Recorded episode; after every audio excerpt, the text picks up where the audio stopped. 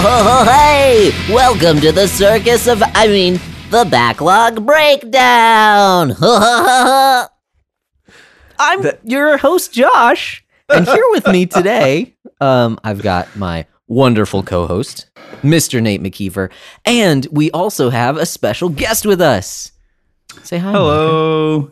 Would you kindly introduce yourself? Oh man, I don't know how I missed that. one. Micah Ellison Hendrick. Oh, that is an awesome middle name. if Thank you. That's what so my myself. son's name is as well. Ah, Ellison. Ellison. I love it. It's a good I one. got that's funny. It I worked it worked backwards with my dad. His first name is my middle name, Okay. so that's kind of funny. how Hey, that's works. it. Actually, that's the same with me. My dad's Oh. first name is my middle name. Wow, So- nice. It's Oh. not, your middle name is an underscore, or, or is your dad's name underscore? Yeah, or- or- no, it's underscore. It's Okay. Nathaniel underscore McKeever. On Twitter. Don't check But that. but only but only when I'm in trouble. Get over here, underscore. Nathaniel underscore McKeever. That's enough. When your father underscore gets home, you're done. He's gonna underscore your underside.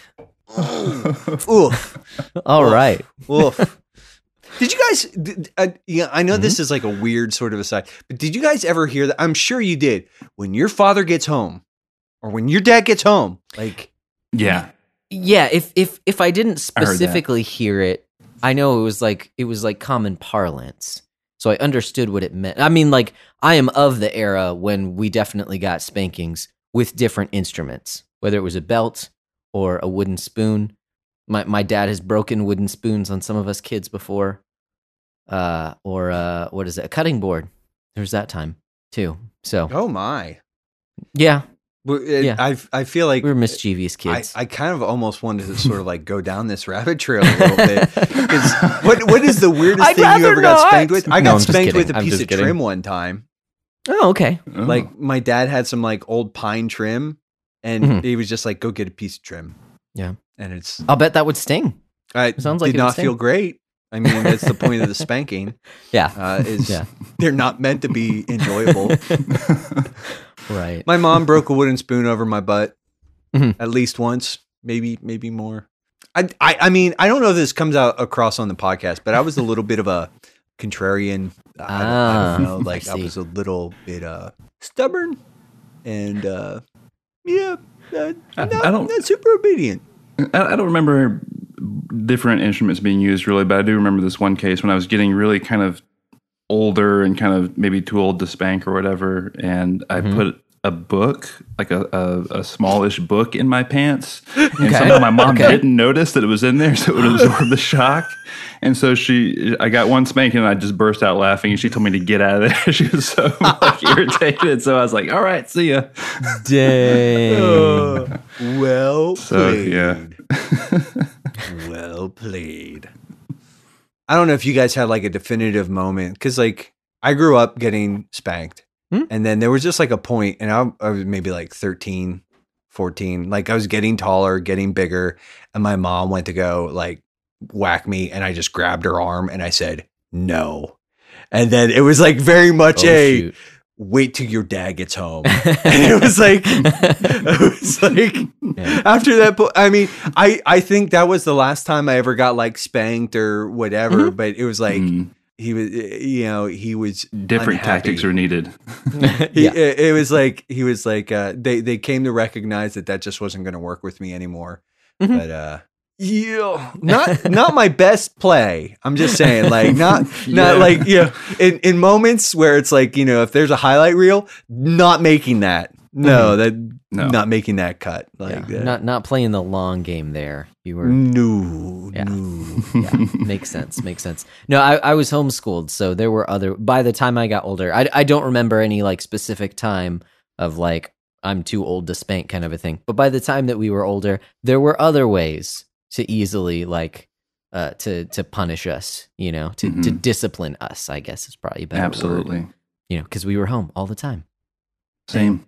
Yeah. Homework is a thing. So I mean, grounding like really it's not like growing up, I didn't go out a ton anyways. So it's like when I got grounded, I was just like, so I'm gonna stay home, like I do anyways. Like now, it's like no Nintendo for two weeks. Ah, ah!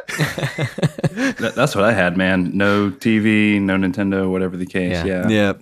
Even when I had a Sega Genesis, it was no Nintendo. Of course. oh, it's always So well, 'cause true. It's, it's like Yes. it's it was always it was just Nintendo. Did you ever like try to like? I'm, now that I'm, I'm I'm a little curious there, Micah. Did you ever be like, I'm not playing Nintendo, I'm playing Sega? Uh, it- well, yeah, I don't think I was really smart aleckly enough to do that to try to pull that. that Because make the she highlight just- reel of your best moments. yeah, she would she would give me the flat face, you know, the emo, the, the you know flat face emoji. hmm Um, she would give me that look, and then yeah, may, Yeah. maybe maybe make it worse. I don't know.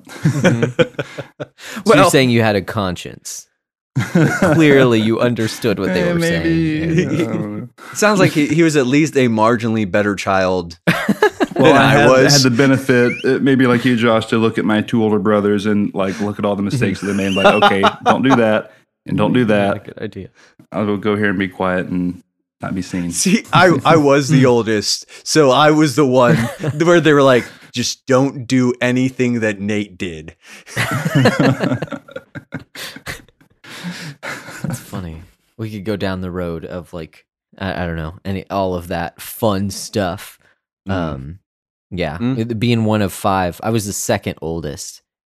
Well, it's it's it's interesting because like so my older brother is definitely more of like the typical like firstborn where he was more of the rule follower and like he was the one who like rolled his eyes at the rest of us kids like why can't you just like do Get it together. yeah, exa- exactly. And like felt that burden that I didn't realize until we were older of just like, you know, bearing you know, like like our family has to be, you know, we're Broccolos and so we need to be, you know, this certain way and and so I was the more rebellious, but I was also more like devious about it. Like I wouldn't openly rebel. It was much Mhm. more of just like okay, I'll say it I'll say it this way in front of you guys, but then as soon as I leave, like it's a totally different story, kind of a thing. Uh, to, to where like I didn't feel that. Uh, I, I remember my older brother like explaining like he felt like he had to, you know, take care of the rest of us in some in some way, like make sure we were doing right in some way. And I Oh. was like, oh, I never felt that for any of us. Anyways, Hmm. fun conversations. Yeah, it's you know, welcome to the backlog breakdown, our uh, Mhm, psych, our mhm. child psychology and childhood trauma uh, podcast. Mm-hmm. yep. Yeah. This it's definitely you know th- th- if if there's anything to take away, it's that uh, a man chooses and a slave obeys. So there's Ooh. that. yes. I don't know how that applies at all, but Well, I just thought a man chooses. profound. and a slave. right. Exactly. That'll make sense later similar. On. Or if you haven't, if you haven't played Bioshock, you should probably stop listening because we're probably going to make a lot of references to Bioshock and the story beats. There, I, I, I guess we haven't talked about this. There will be spoilers. yes, Sure. there Yeah, will be 100%. spoilers. sure. definitely. I mean, the game's like 13 years old at this point. Yeah, Yeah. it's fair game, folks. So, hmm but It's a teenager. It, oh, it is, man. It's uh, Yeah. three years away from being able to drive. That's Mhm. terrifying. Yeah. Makes me feel you don't real want a big daddy behind the wheel. That's weird. Ooh. Hmm. Big daddies would be. Okay, terrible anyways. drivers. Terrible drivers. He, he couldn't stick his arm out the window with that big old drill. It'd be hard to to flick you off and road rage. oh, dude, you just see the drill arm come out. Like you Yeah. cut cut a guy off. You see the drill arm come out the window. You're done. Yeah, Just like this is. I could see this. This is Nick, uh, this is Nate's next doodle. It's like a car. I, I'm seeing it like you know how Mr. Incredible in The Incredibles, he's in that car that like fits right around him because he's so big, with just like a, a drill arm coming out the window. really irritated Big Daddy. It, like it- like could you imagine seeing that in like your rear view mirror is like you just like you you cut a guy off you like rip around him and you just see this giant drill arm come out and like oh and then like a proximity mine fly in front of your car. Anyways, anyways, this is a whole This is what are we doing? get- yes, getting exactly. off the rails immediately. Mhm. Fantastic. Yes, multiple times. Fantastic. I love it. Well, So- uh, How are you guys doing? I mean, Mhm. Josh, it, it, I know it's it's been a whole two weeks, a whole fortnight, Mm-hmm. but Micah, it's been a while since you've been on the mics with us. How have yeah, you when was been, the last man? time? Like, I don't even like- know. was it Shadow? was it Shadow? Maybe. Was it Yeah, Shadow? so. Oh man, it was a while ago. No, no, it was. You did Metal Gear Solid after that, right? Yeah, that- I did a I did a bite but that size. was- I've that was some a bite bite size. size That was stuff. just a bite But size, yeah, yeah. I don't know if I've been on the show proper. But Yeah. either way, I've been doing, you know, the same thing that everyone's doing, man. working from well, not everyone's working from home. Uh, I was gonna say I whole- never work from home. yeah, I know. I had to bite my tongue immediately. It's like, oh wait, I'm talking to Nate. Um, but yeah, you know, just holding it down at home. Uh, like we were saying pre-show, March 17th. I've been working from home. No signs of going back into the office. Um, Wow. but yeah, uh, life is good. We homeschool our three kids, and that somehow works with me. You know, in the you know doing everything that I need to do. Been some yeah some ups and downs lately with like just COVID junk. We had our um our old pastor that uh, my wife and I grew up with from like birth till early for me at least from birth till like I went to college actually just passed away this last week from uh, from COVID nineteen. And so that was kind of a big shock and um, kind of really kind of hit us hard and everything. So kind of uh, recovering from that. But outside of that, um, the, the Lord is good, and um, uh, He was good in the in the life of that pastor. Um, Andy Merritt is his name. But yeah, doing doing doing good, man. Uh, How, how about you guys? Oh, I'm I'm great. I'm great. Um, so this I I did finish up my last class, and so I had a week in between classes, and um, so I I actually got a bunch of game time in, which was nice, and uh, it's yeah, it's it's just been good between that and then.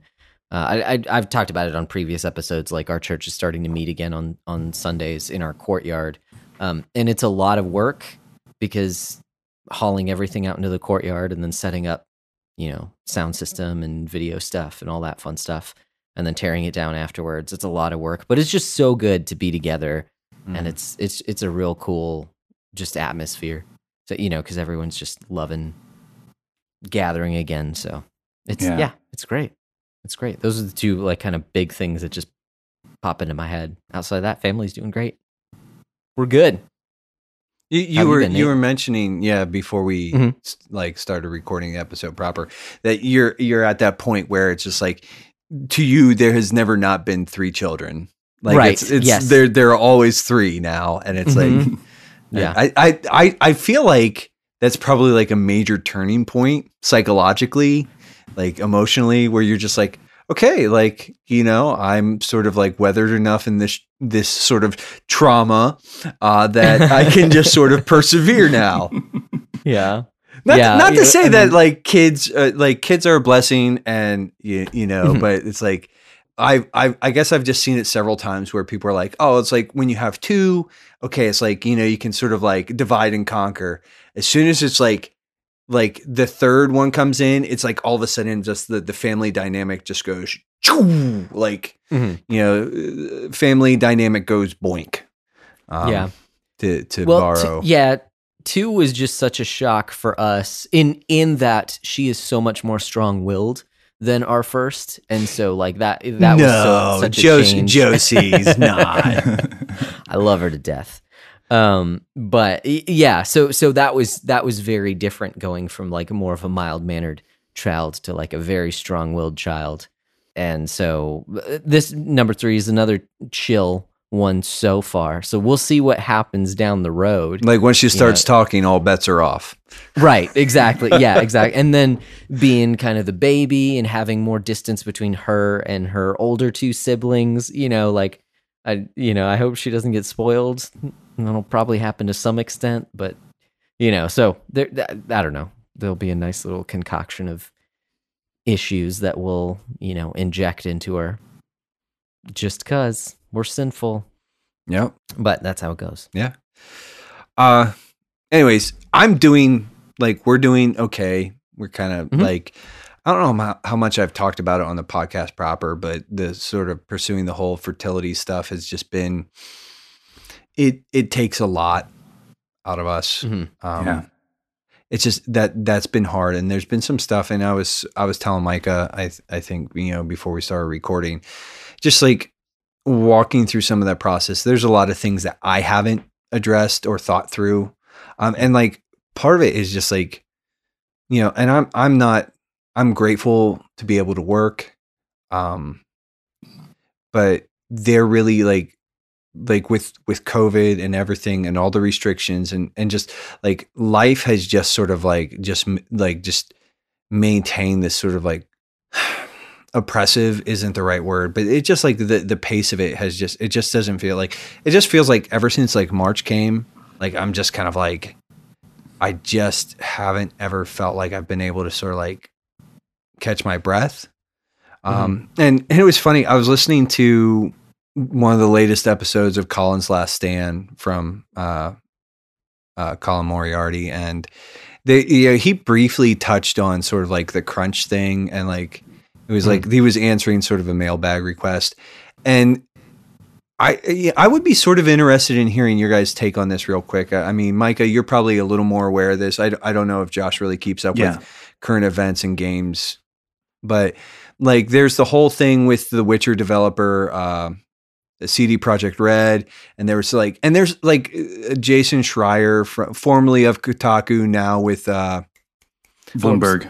Bloomberg. Bloomberg. Yeah. There we go. What, whatever, some big, but he's he made this story about how like they're having crunch, and like, dude, I'm just gonna say, as somebody who has not only like I have a very like I'm in the elements all day long. So if it's nice, I have a nice day. If it's like today, it rained most of the day. That's not fun. Like it, Yeah. that is hard, and it's like I don't. For me, it is very hard to be sympathetic with these developers. And I'm not saying that the work isn't hard, but it's like it's a desk job. Uh, you're actually getting to make video games, which is probably like the coolest thing in the world in a lot of ways. And it's like, but I have to crunch. And I'm like, I'm like, oh, boo hoo. Like, like, you, you know, and it's like a lot of them are probably, and again, I'm, I'm, I'm trying to like temper all of that. Like I was listening to some of this, hmm. but it's like, like a lot of these people are able to work from home or they're able to work in some sort of, co- they're not forced to expose themselves you know and and that's we're not even talking about like how severe are the is covid-19 or anything like but they're they've been able to sort of like isolate they've been able to quarantine they've been able like and now it's like oh, well you're gonna have to work some mandatory overtime and it's like it's this big stink and i'm just going like yeah. I'm just like oh knock it off. Like how out of touch like my just my and- i guess i'll and i'll finish with this thought. I just want to look at like anybody who legitimately wants to cr- complain about crunch and be like go get a real job. Like go work a real job. Shut up. Zero Well, sympathy. the the part about Jason Schreier's reporting in, in particular, and he is ninety percent of the driver of why this is even a conversation in gaming news and culture and stuff, is that he's giving voice to less than five percent of a development house mm-hmm. Okay. and making it sound like that's how it is. You know, he's talking to disgruntled employees or ex employees and that sort of thing. And if you talk to 90% of the employees that are there, they're very happy with what they're doing. They're on board, yada, yada, yada. You know, no complaints, that kind of thing.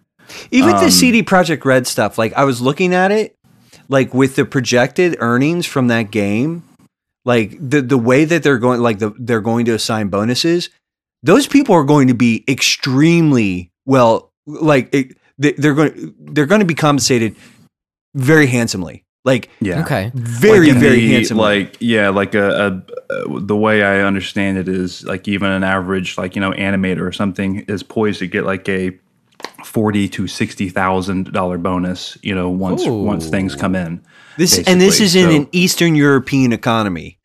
Yeah. This is Right. not like Yeah. a- in, that's in which these people already are probably in the I won't say one percent top, safely top ten, probably top five percent of income in like Okay. the region or the area. You know, so you know, good jobs already, and yeah, they're poised to make a lot of money, specifically with the CD Projekt Red stuff. So there are other instances probably that are more egregious, like say at Naughty Dog. Probably, I bet they're and and and Rockstar with with Red Dead Redemption Two, those guys probably do some hardcore crunching. I bet.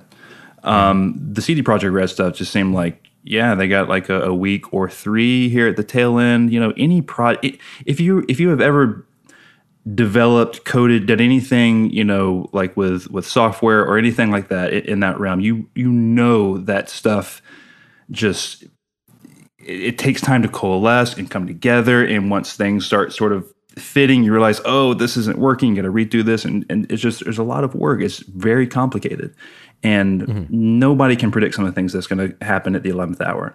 So you know when there's a lot of money, millions and millions of dollars for some of these games, like The Witcher or you know uh, Cyberpunk in this case. Yeah, no, they're not skipping it till 2021. They're they're hitting the November date that they said. You know, so like get the job done. You know, like that. There, there's you know there's uh, project managers and stuff for that kind of thing. And you know, like when you know, and you've already moved it a couple of times already. When you know when the data, I mean, just you, you gotta you gotta trim things. You gotta know when to cut. That's just how development is Yeah.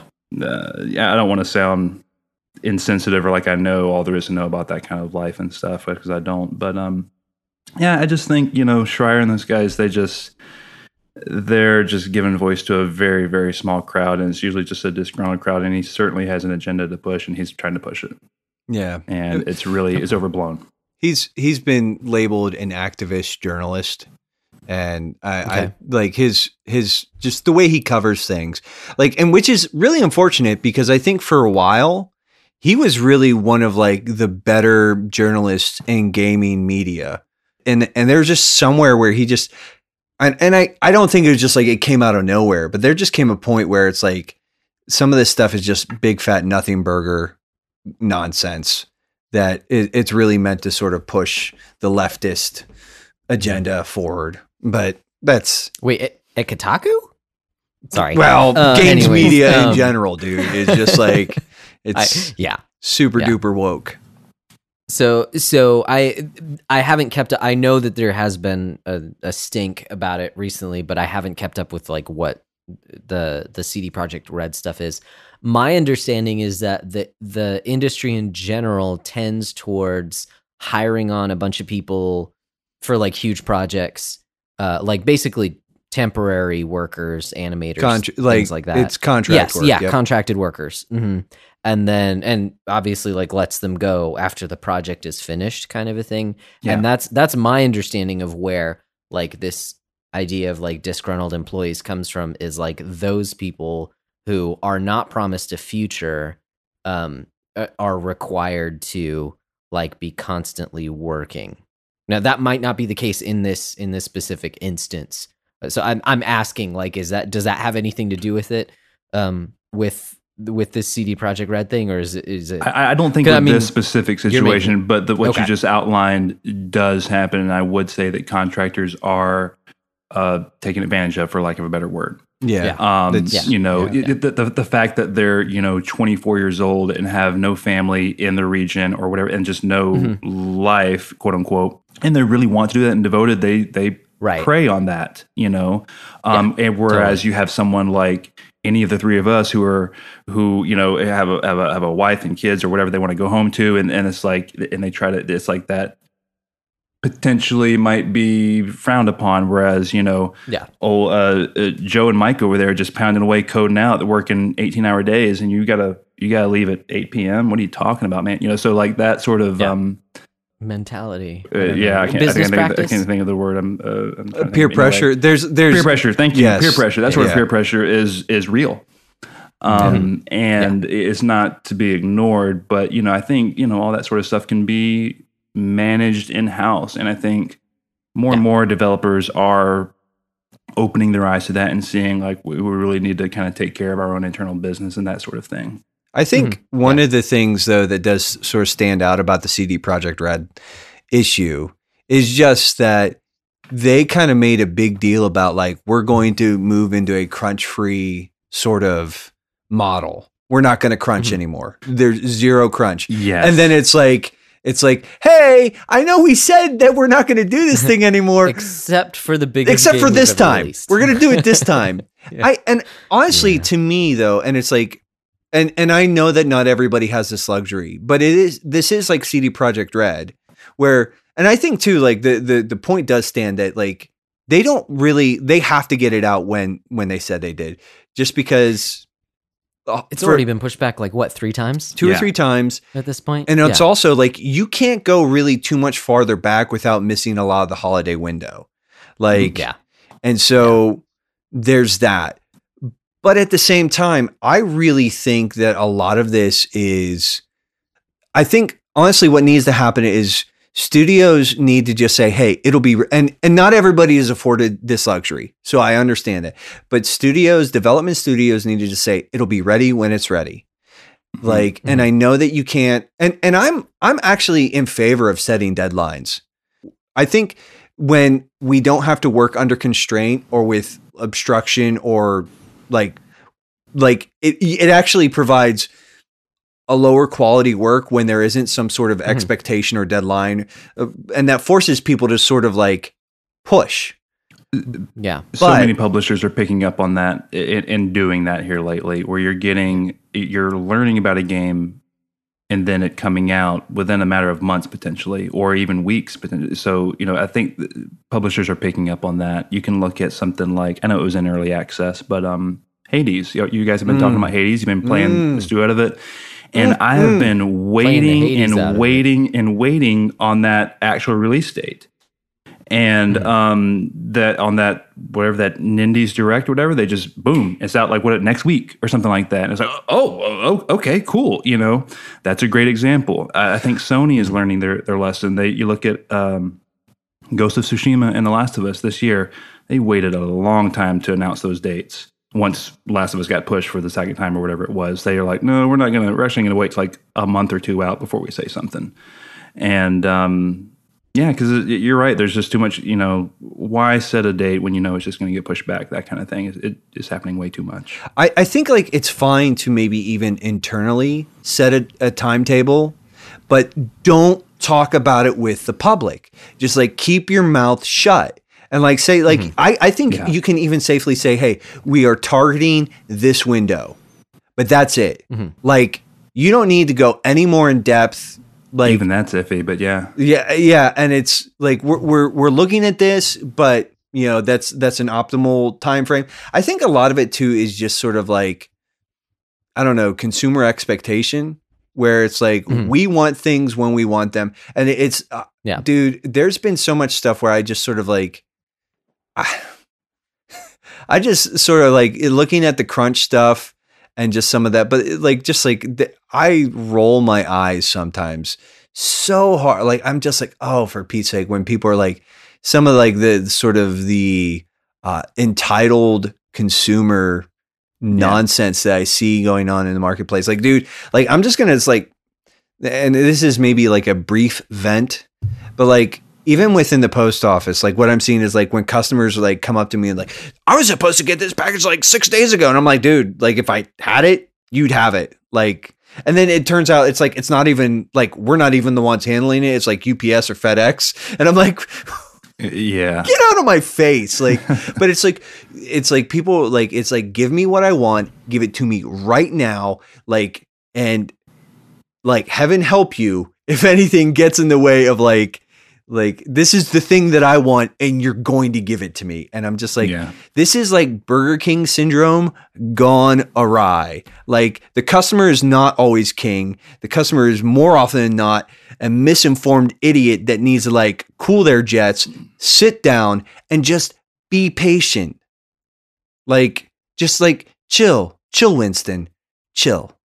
Okay. That's like, I'm sorry. Yeah, I feel like in this conversation, there's been a few case studies because, like, you were talking about no, uh, like when restraints are thrown off, and I feel like Peter Molyneux has tried to make those games multiple times.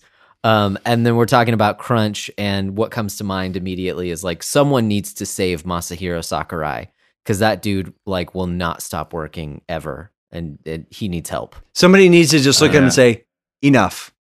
Like yeah, yeah. you need to we finish don't this. Need you have you have Smash a month. Brothers character. We have eighty-five of them. Finish this That's up. actually a fascinating case where I wonder is it just him or does he make his team also do, like Nintendo Yeah. is so shrouded with kind of how they handle development Yeah, even like totally. sometimes what teams are even working on which games sometimes um so you never hear about that kind of stuff from Nintendo Mhm. so I wonder if if Sakurai's team specifically for example you know feels that peer pressure you know Yeah, yeah. I mean, just like the stories that I've read of him, like sleeping under his desk and, and like basically living at the like to the point where he is physically sick yes because he's not leaving the office, and it's just like, holy shnikes! I like Smash Brothers, but wow, Did you guys- like, don't do that? Did you guys hear uh, anything surrounding sort of like basically they had to rewrite the code for a bunch of the levels to accommodate uh, Oh, yeah. Steve from Minecraft because Mhm, his mechanic is he actually drops blocks that are physical objects within the game. Like they basically had to rewrite like every level, every stage in the did. Mm-hmm. game to Why not? accommodate his mechanic. But they did it. And I'm just like yeah, I like yeah. Nintendo is just such a weird company, and like, it is like, mm, man, at some point in time, yeah, I- I, I think maybe um, is that not the most lucrative crossover that they've done so far in Smash Brothers? I, I think Oh, maybe the oh, reason they did that good is question. because there was some money waiting for them on the That's other true. end. Yeah. Well, Yeah. and like Microsoft and Nintendo have been playing real nice lately, and I think, uh, uh, like, and I've I've heard a lot of people say this, and I think there's truth to it. That in a lot of ways, like, y- we are sort of at the older end of gaming. Like, we're not like, but like, all three of us are in our 30s. You know, looking at 40.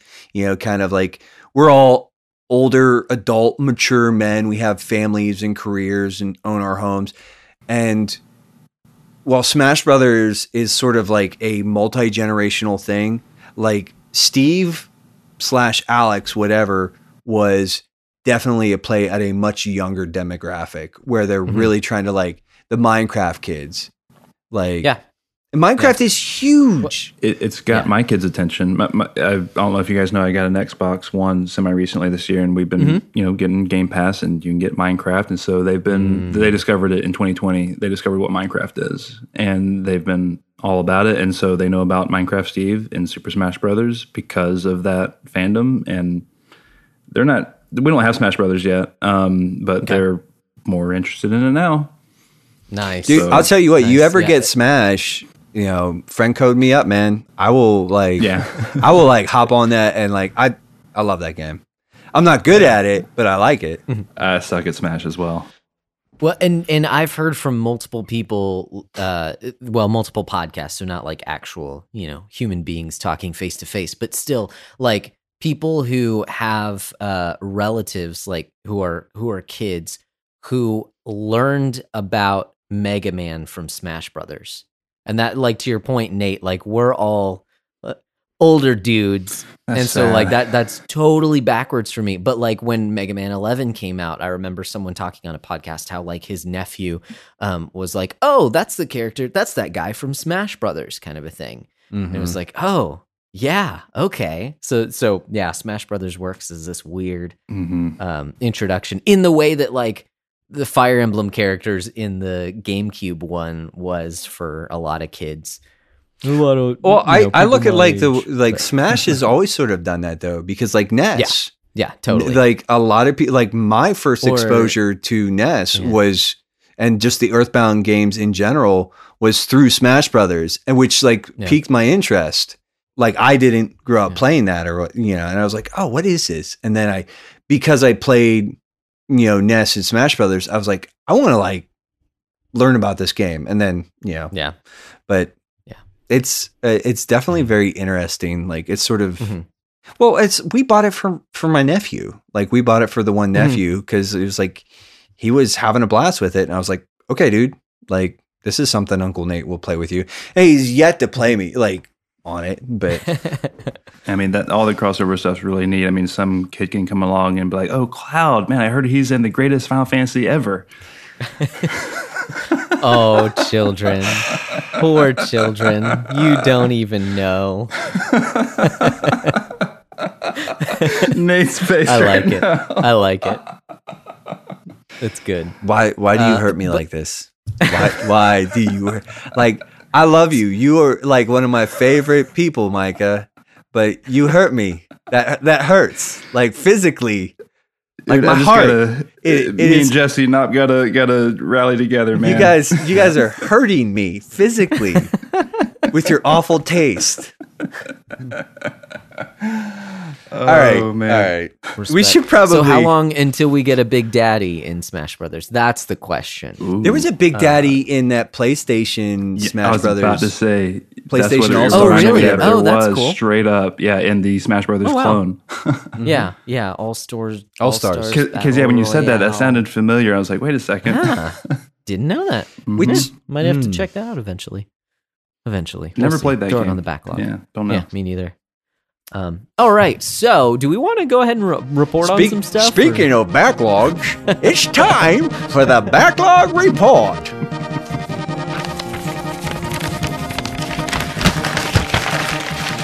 I, I appreciate that All Foley right. work, gentlemen. Love it. Love it. High class. Okay. Micah, since you're our guest, why don't you? What What have you been up to? Dude, I've been in a holding pattern highlights. With with games here lately. I've just I've been going back to the same old wells that are like my Mm. comfort food games. Uh, while I am not purchasing anything until PS5 comes out. Fair enough. Um, so uh, it's a little boring, I guess. Um, uh, mo- most of these games probably aren't crazy uh, interesting to you guys, but um, I've been playing. I got up on season two of Fall Guys. okay. Okay. Um, so they got some medieval themed uh, levels now. They they have like three new levels that are that are pretty fun. You and I um, need to schedule another night for me to hop on and just ride your coattails. It's oh, that man, game. dude, it's a free for all. There's no coattail riding, man. Dude, Well, gotta, Yeah. you, you know what I'm saying? Like, it- it- you know, the the one or we, the first time. Well, you were the reason I downloaded it, and then Yeah. you and I played. We played for a couple hours, and it was like, oh, this is really fun. I really, it was really hard for me to just come back and just play it.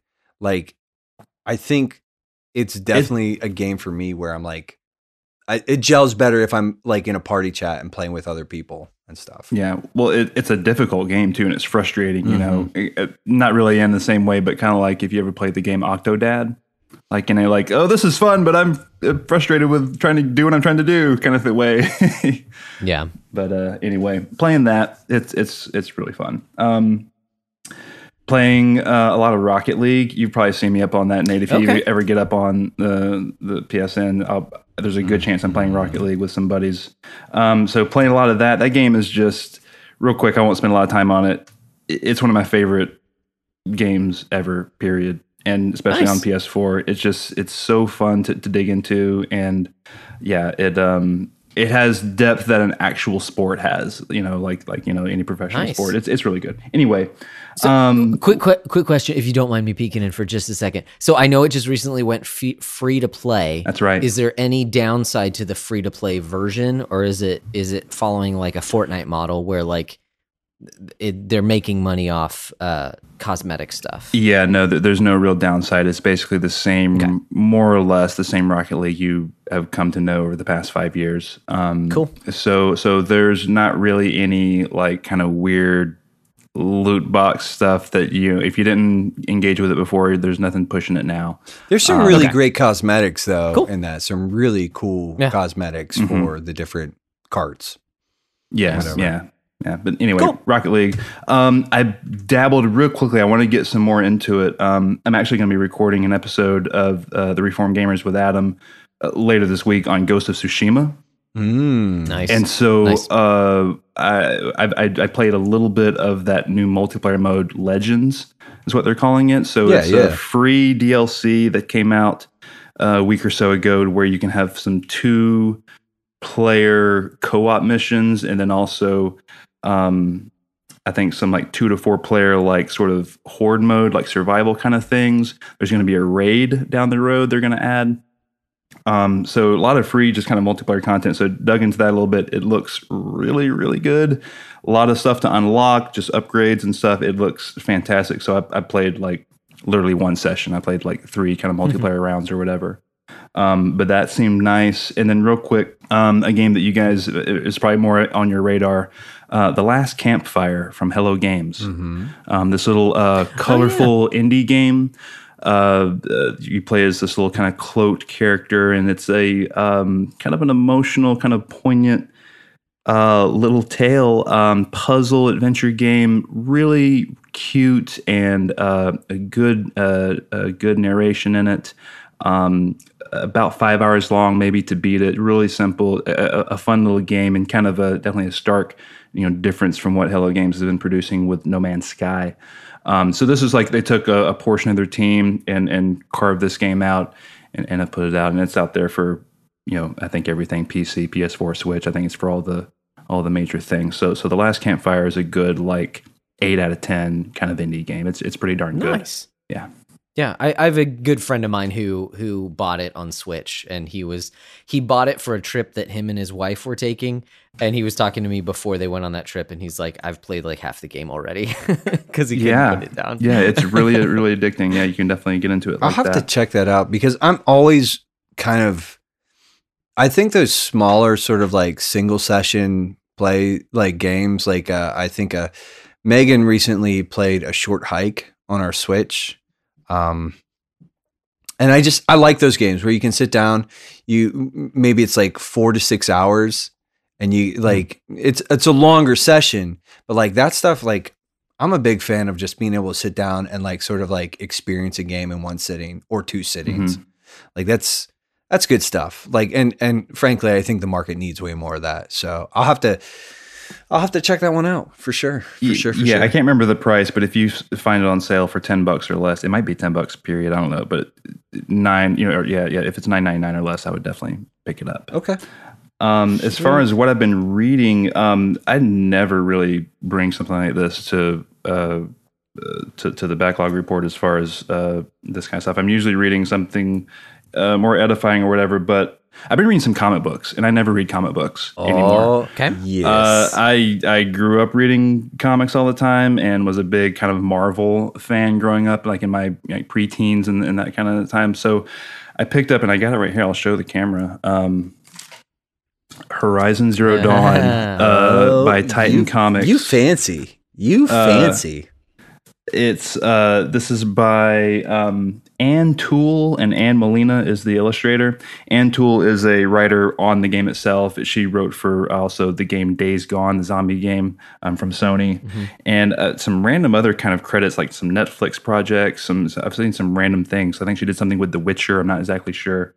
Um, anyway, it is uh, it is good, not great. It, it follows the the story of uh, uh, Talanah. Uh, uh, Nate, I think you've played Horizon Zero Dawn. Uh, if you remember, she is the Carja sort of queen or whatever in Meridian, you know, in the hunting lodge and all that kind of stuff. Oh, okay. Yeah, yeah, yeah. Uh, so so you follow her story, and um, uh, I'm only there's only three issues out so far, so um, you know, still kind of yet to be seen. But but reading that and enjoying it, it's it's, it's enjoyable, but it's not like wowing me or knocking my socks off. What is knocking my socks off, and this is a recommendation, not really a, a direct reco from Wes, but Wes got me kind of looking at this stuff, and then my kids. Um, who are nine, seven, and five started watching the '90s Mighty Morphin Power Rangers uh, show, and so I picked up. I've been picking up the uh, trade paperbacks for Mighty Morphin Power Rangers from back in like 2016, I think. So this is like, like the the, the main characters from. I don't. I don't know. I don't. I'm really ignorant of all like the Power Rangers, like all the versions and Power Ranger verse that there might exist, all the different kind of uh, uh, takes on it. But this is like you know Tommy and Jason and and Kimberly and all those characters. It's like new stories with those characters, as if it was back in the '90s doing their normal thing, you know, um, with with uh, uh, Goldar and all those guys. Um, so this is really good. I love the art in this. The writing is fantastic. It's just cliffhangers. It, this is some really good stuff. This is like I don't know. Um, like I said, I haven't read comics in like forever, so it's it's wowing me. It may not be actually that good, but compared to the Horizon comics, I'm liking the Mighty Morphin Power Rangers comics a lot more. Um, so yeah, I've been kind of digging into that. My oldest, uh, my, my nine year old daughter has been reading the, the Power Rangers along with me, so we're we're kind of digging them. But uh, that's, That's what very I've been, cool. That's what I've been reading, man. Dude, very, very cool. I appreciate I appreciate those those comic books. Yeah, but I appreciate that, man. Like, uh, I've I've also recently started. There's a couple like comic book runs that I've started to like pick Mm. up. So Mhm. Nice. It's warming the underscored cockles of your heart. the underscored cockles of my heart. I, I'll you know what I'll go next since I I already started. Uh, as far as games go, uh, it's pretty much been ha- more Hades. Uh, Hmm. you know that game, dude. Uh, I mean, Micah, you you are a super giant fan as well. I, I I'm just waiting for the PS4 version. It's not because I'm a Switch hater. It's because Mm. I all my Switch uh, uh, four out of my five Switch controllers have Joy-Con drift, Mm. and, I've, and I've not taken the time to like correct them or fix them or Dude, anything. it's- So Like That's honestly, the the replacing those sticks is, I mean, you have to get like the screwdrivers and you have to get the like the little, but it's super easy. Like okay, I've I, done I, it. that's I, I just need to take the time to do it. But that's sort of like just kind of my, if if I know it's coming out for PS4, I usually just wait for that. Well, and it's I'm Cool. my here's like I'm just a sucker, and I'll buy it for PS4 again. So, um, at, More Hades. at that point in time, I'll just like, uh, yeah, I'll just like make a serious run at the trophies and just like Yeah. burn myself out in the process. Uh, it's Good. I I was actually talking to all, another friend of the show and a buddy of mine, Parker, and he was sort of asking some questions about it, and I said it's like a smarter, leaner version of Diablo, um, but it's got some Mm. different elements to it. Uh, Okay, so it's it's it's it's a dungeon crawler, isometric dungeon crawler sort of game, and it's got like the the loop is like you die and because you're the son of Hades, and so you die and you come back to life and you emerge out of the river and. hmm I have a question. Um, Mhm. Nate, I I love Supergiant Games. It's probably my favorite indie developer. Mm-hmm. Um, I am not generally a fan of roguelikes. it's not really a it- roguelike. Ex- explain this to me. Help me help me feel better about this situation. So it's it's kind like I get it. It's kind of roguelikey, but it's not. it's like a roguelike. It's it's like a roguelike. It's I mean it's definitely like there's there's that there is that sort of like gameplay loop, but it doesn't.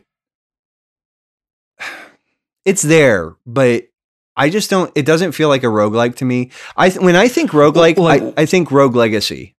What Like- what carries over and what does not carry over So when you die? when you die there's a currency called darkness which you use to sort of it's it's not leveling but you use it to soft level um, through a mirror thing uh, there's several different like currencies and materials that you can gather all of that stuff will stay. You drop any of what is uh, it's called Charon's obol. It's like a gold and you use that to buy upgrades or health throughout the the different levels. Um, Okay. but that and so you drop that. And it, there's a series of like permanent upgrades you can make to the weapons through gathering different resources. There's six different weapons. There's all these little trinkets that you can sort of uh, equip that will give uh, a passive like some of them are like one of them is like you get a shield for the last encounter in every biosphere or level or whatever you get a shield where you can ignore like five hits from the boss uh, one of them is has like uh, every time you take damage, you're invulnerable for three seconds, and that resets every seven seconds. The, like and and there's different levels to those. Like uh, basically, there's two sort of power up options. Uh, you can power up your weapon, and each weapon has a primary attack and then a special attack. So for like the sword, right? It's like you can do like a little sort of combo where he does like, you know, swings a couple times and then does a thrust. Or you can do this sort of like jump meteor slam like he slams it down and it does an AoE sort of attack. Yeah. Um with the bow. The and each weapon plays very differently. So you can you can upgrade the weapons directly and these are sort of soft upgrades because they reset every time you start over again. Like but they add different you can get these things called Daedalic hammers and what the from Daedalus um or Daedalic hammers, you know, however you want to say it. But yeah. uh, what they do is they alter the weapon for one of the things it's like for for the sword your basic one of the things that it will do is like it'll upgrade your basic attack will do 500% increased damage against enemies with armor or you can take it as like it'll change it- it'll give you three options basically every time you come up on an upgrade whether it's through like these Daedalic or the you'll actually get upgrades from the different deities in the the Greek pantheon. I think it's Greek. It might be. Yeah. the, it doesn't matter. Yes, it's Greek. Yeah. Okay. Greek. Yeah. pa- yeah. Because Roman would be the game would be called Pluto. Yes. Okay. That's um so like you have Zeus and Athena and uh Artemis, uh Aphrodite, uh Ares, Neptune. And there's a couple others like you unlock and those and all of that all this stuff that basically everything you unlock during a run sort of the moment you die like you you throw all of that out. But the charm in this game is that like it is like playing with the different loadouts and sort of figuring out different like play styles.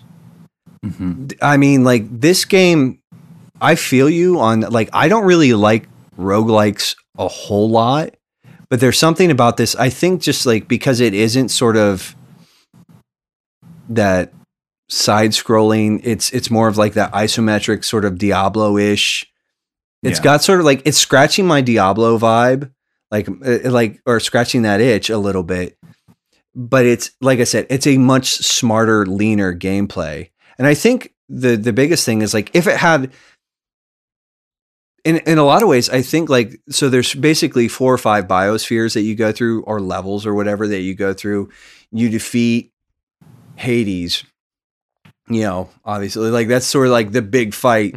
And then the, dad. you, you, you fight your you beat your dad up because you have a bad son. Um i don't know but and, and it's all tied to the story so i don't want to get like too far into it. But it's like even after that there's sort of like it there's like a soft reset and you start over from the beginning and it just really is like i think the thing is like under any other circumstances i'd sort of be like whatever if these runs took longer than they actually do i think How long be is a run? 30 minutes, 45 maybe. Okay. Like if you're You doing know- really well and you're sort of like like slow rolling like that 45 you can do a 45 minute run. Sure. Okay. I, I mean, I, I'm super duper excited to get into it. Me and um, me and my wife Emily were painting our den, living room, whatever, our main room, uh, the other day, and I just popped on the Hades soundtrack because I knew it was good. like I haven't even played the game yet, and just like listening to that thing, Mm. it's got some real bangers. I know, so I'm, Dude. I'm, I'm looking to get into it. Their music is always just I mean uh Darren Korb is just Mhm. dude's a beast. Uh Yeah. like all of all of his stuff is just super interesting. Yeah, their sound design is always like uh, I I really I know this game isn't going to be for everybody, but it is it is firing on so many cylinders for me where I'm like Mhm. this maybe because like too part of the problem with and and I'll wrap up my thoughts on Hades with this thought, okay? Part of the problem with Supergiant is that they make these really interesting worlds. There's this really charming game. And then once you're done playing it, that's it. And Mhm. like, so it's like there are these like 15 to 20 hour experiences, and that's really cool. And it's like, I might even like run through the game a second time because, like, it's like, well, with Bastion, like, you can play with the different like weapons and everything else. Right. And, and with Transistor, like, it's like you can set up different tactics and strategies. Lots of options there. Yeah. Yeah, and that one's made to be replayed. Yeah. from a Definitely. story But they're all, like- but it's it's short. It's Yeah, like for sure. I mean, like you might dump twenty hours into those games, and then like there's just sort of a point where like I've seen everything this game has to offer. I'm good. Like, and you just sort of like roll out. I think Hades for the first time is like, well, it's like like I, I said to Josh, dude, I had 55 hours into it and I didn't even know. That's sick. Yeah, it's I mean I, think like that's that's the thing is like and it's and it there's always like a little bit more to like uncover and sort of like th- this game is peak Supergiant in my like there the the sort of the world building is meeting the gameplay is meeting sort of like the story is it being sort of like slow it's sort of like being just a lit like teased out a little bit at a time. I'm sure that people could play it faster, much faster than I am. And and I do totally recommend just turning God mode on to experience the story. And if you want to get like super like I'm going to be like super hardcore, like turn it off and like yeah, like you know wreck your you know break your heart over it. But you know like get good. Um but i've turned on god mode and i just have fun playing it. It's just it's it's become sort of like my go-to like i just want to like play something for a hot minute and then like and you can walk away from it and there's like no no pressure Yeah. like you don't feel like super tied to it and it's I, I there's so much like I'm talking to Parker. He was like, "It sounds like this might be your game of the year," and I'm like, "It probably is." Yeah, I think this might be Yeah, my. based on what I'm hearing you say, I think that as well. Yeah. I, it's not like it's not like the, my favorite game that I've ever played, but I'm just like it's like one of those things where I'm like, no, this is like been one of the most enjoyable experiences because it's it's everything I wanted from a Supergiant game in a lot of ways that I didn't know that I wanted. Like I was really Okay. like, I love what they do, and I was like, oh, this is super cool. And then they're like, oh hey, like, and I'm just like, this is awesome. And I know that not everybody's going to be on that, but like for me, it's just like it's I'm super vibing with it. Um, but that's that's enough Hades. I'll talk about it. Well, can I ask one Mhm. question real quick? Is because it seems very similar to another indie game that you talked about this year, Children of Morta. Mhm. Um, have you bought Children of Morta? Mhm. Have you played very much of that? How do those two compare? Hmm. I mean, clearly it sounds like you enjoy Hades more, but I know you also did really like Children of Morta. They're just both. It seems like they're both very similar, like, uh, you know, isometric Diablo-ish roguelikes from indie developers, and obviously Hmm. Supergiant, like they they polish to a sheen everything that they do. Um, so so not to take anything away from that, like yeah, I've I've really enjoyed the games that I've played by them. Um. I'm just curious how those two compare. Well, I didn't beat Children of Morta. I sort of fell off on that. Okay. Um. Okay. I. Hmm. Those. They're very similar, I think, in sort Mhm. of experience. Like, actually, they have pretty similar gameplay loops. Um, Mhm. just from my initial. Children of Morta has that really like sort of like really charming sprite work. Um, the sort Yep. of like the the super sixteen bit Drifter. kind of like Yeah. the super pixel, like super charming pixel art. Um, Mm-hmm. I don't know. I would have to play a lot more of Children of Morta. There's there's a lot of similarities, but Okay. I think Children of Morta sort of hit me at the wrong time. Okay. It would probably be good to go back and sort of like put put a few few more hours into that just as a. They're very similar. So here's the thing. Um, obviously, I think the music in Hades is way better, and like yeah, it's Darren Korb. Uh, and I just Mhm. I think like the just the visual representation is a lot more like the the pixel art stuff is cool and I like that, but I really like the the art in Hades. I think like it's Yeah. it's just Yeah. it's not super flashy, but I think it's like it's it's fun. It appeals to me. So mm-hmm. Cool. okay, all right. I, I'm gonna stop talking about Hades now. Um, the only other thing that I played a sort of of note is I did I downloaded and fired up a little bit of that Genshin Impact. Uh, yes. I- probably sunk about four or five hours into it. Uh, it's it's interesting. Like hmm You're hook shotting all over the place. no, right? because uh, they're terrible and they hate fun. Um, Ah. Well, they followed Breath of the Wild to the T, didn't Uh, they? yeah, pretty much, pretty much. Uh, yeah. Uh, th- it's it's re- it would be really easy to.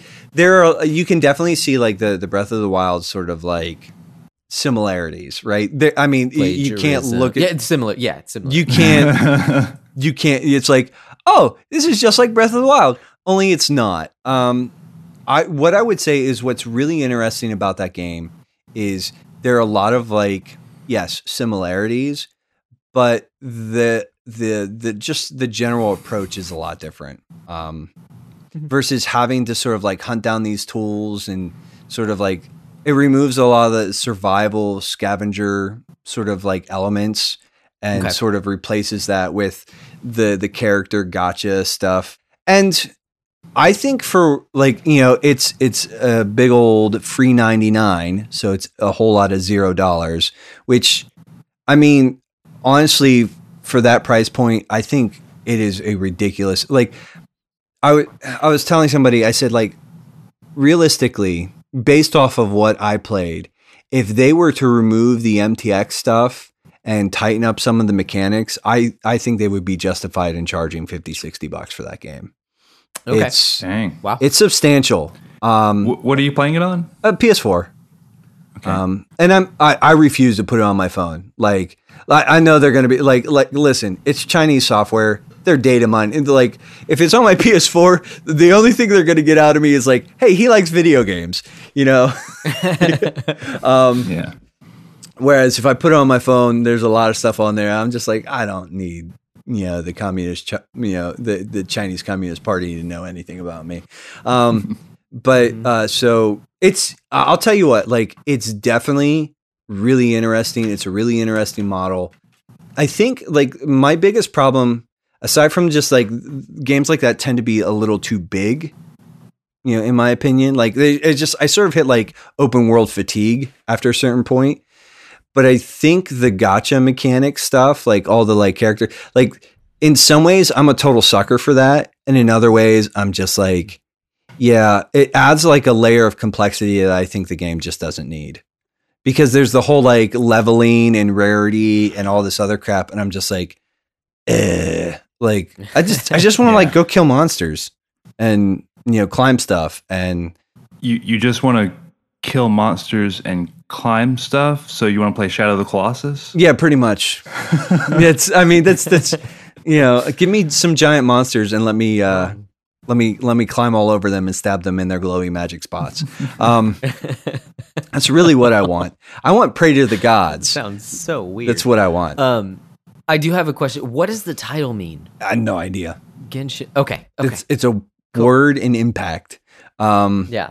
and it's apparently like uh, you know I've done like a little bit of Google. Google blah, blah, blah, blah. Nate talk pretty someday.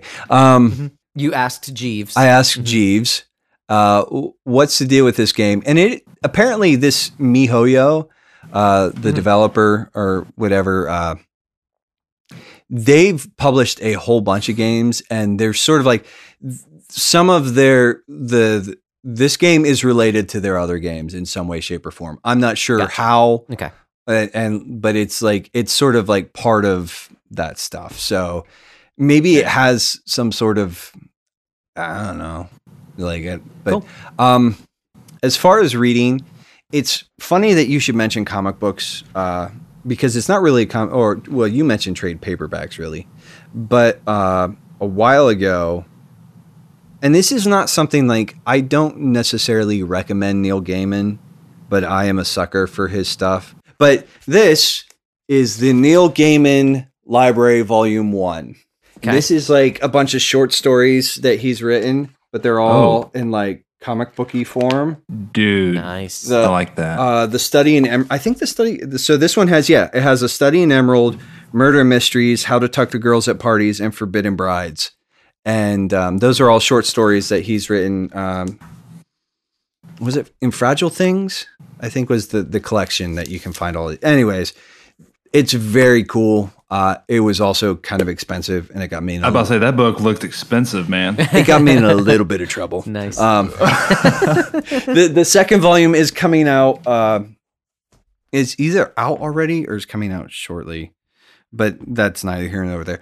As far as like more serious reading, I haven't done a whole lot. I've been trying to sort of. I had actually started to accrue a bit of a pile. Like I've actually started to accrue several piles, and it's where I've been sort of on a book buying spree lately, and so it's like I probably got about two dozen books that I've been like I I'm going to read this, and I just haven't. nice. Uh, so For the backlog book club. yeah, for the backlog book club, book log breakdown, um, barbecues, uh, uh, uh, nervous breakdowns. Um, uh, so there's a book uh, by Sean Michael Lucas called On Being Presbyterian that I had gotten a while ago, and I've read excerpts from. Uh, but I had never just sat down and read the the thing in its entirety, and it's just a sort of an overview and an examination of some of like the Presbyterian distinctives, uh, and I've just been going through that. Uh, it's you know just sort of chewing through like an essay or a chapter at a time kind of thing, uh, and then I've also been reading through a book called Faithful and Fruitful. Uh, it's essays for elders and deacons. It was edited by William, and I think I might have mentioned this before, but William Boekestein and Stephen Swets. I don't know. It's from Reformed Fellowship Press. It's a little more dry, but it's I've been finding it to be very helpful. Uh, and then I've also been reading a while ago. I had gotten it's basically I forget what it's called.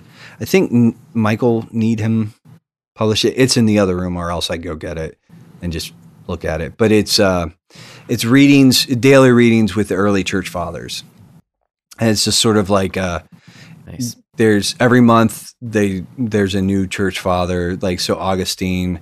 Um, I can't remember. Uh, it, Irenaeus. Irene, Irenaeus is Yeah. like he had a month. Um, so I've sort of been dipping in and out of that. I need to be more consistent, but it's just like it's it's sort of like bite sized, almost devotional type stuff.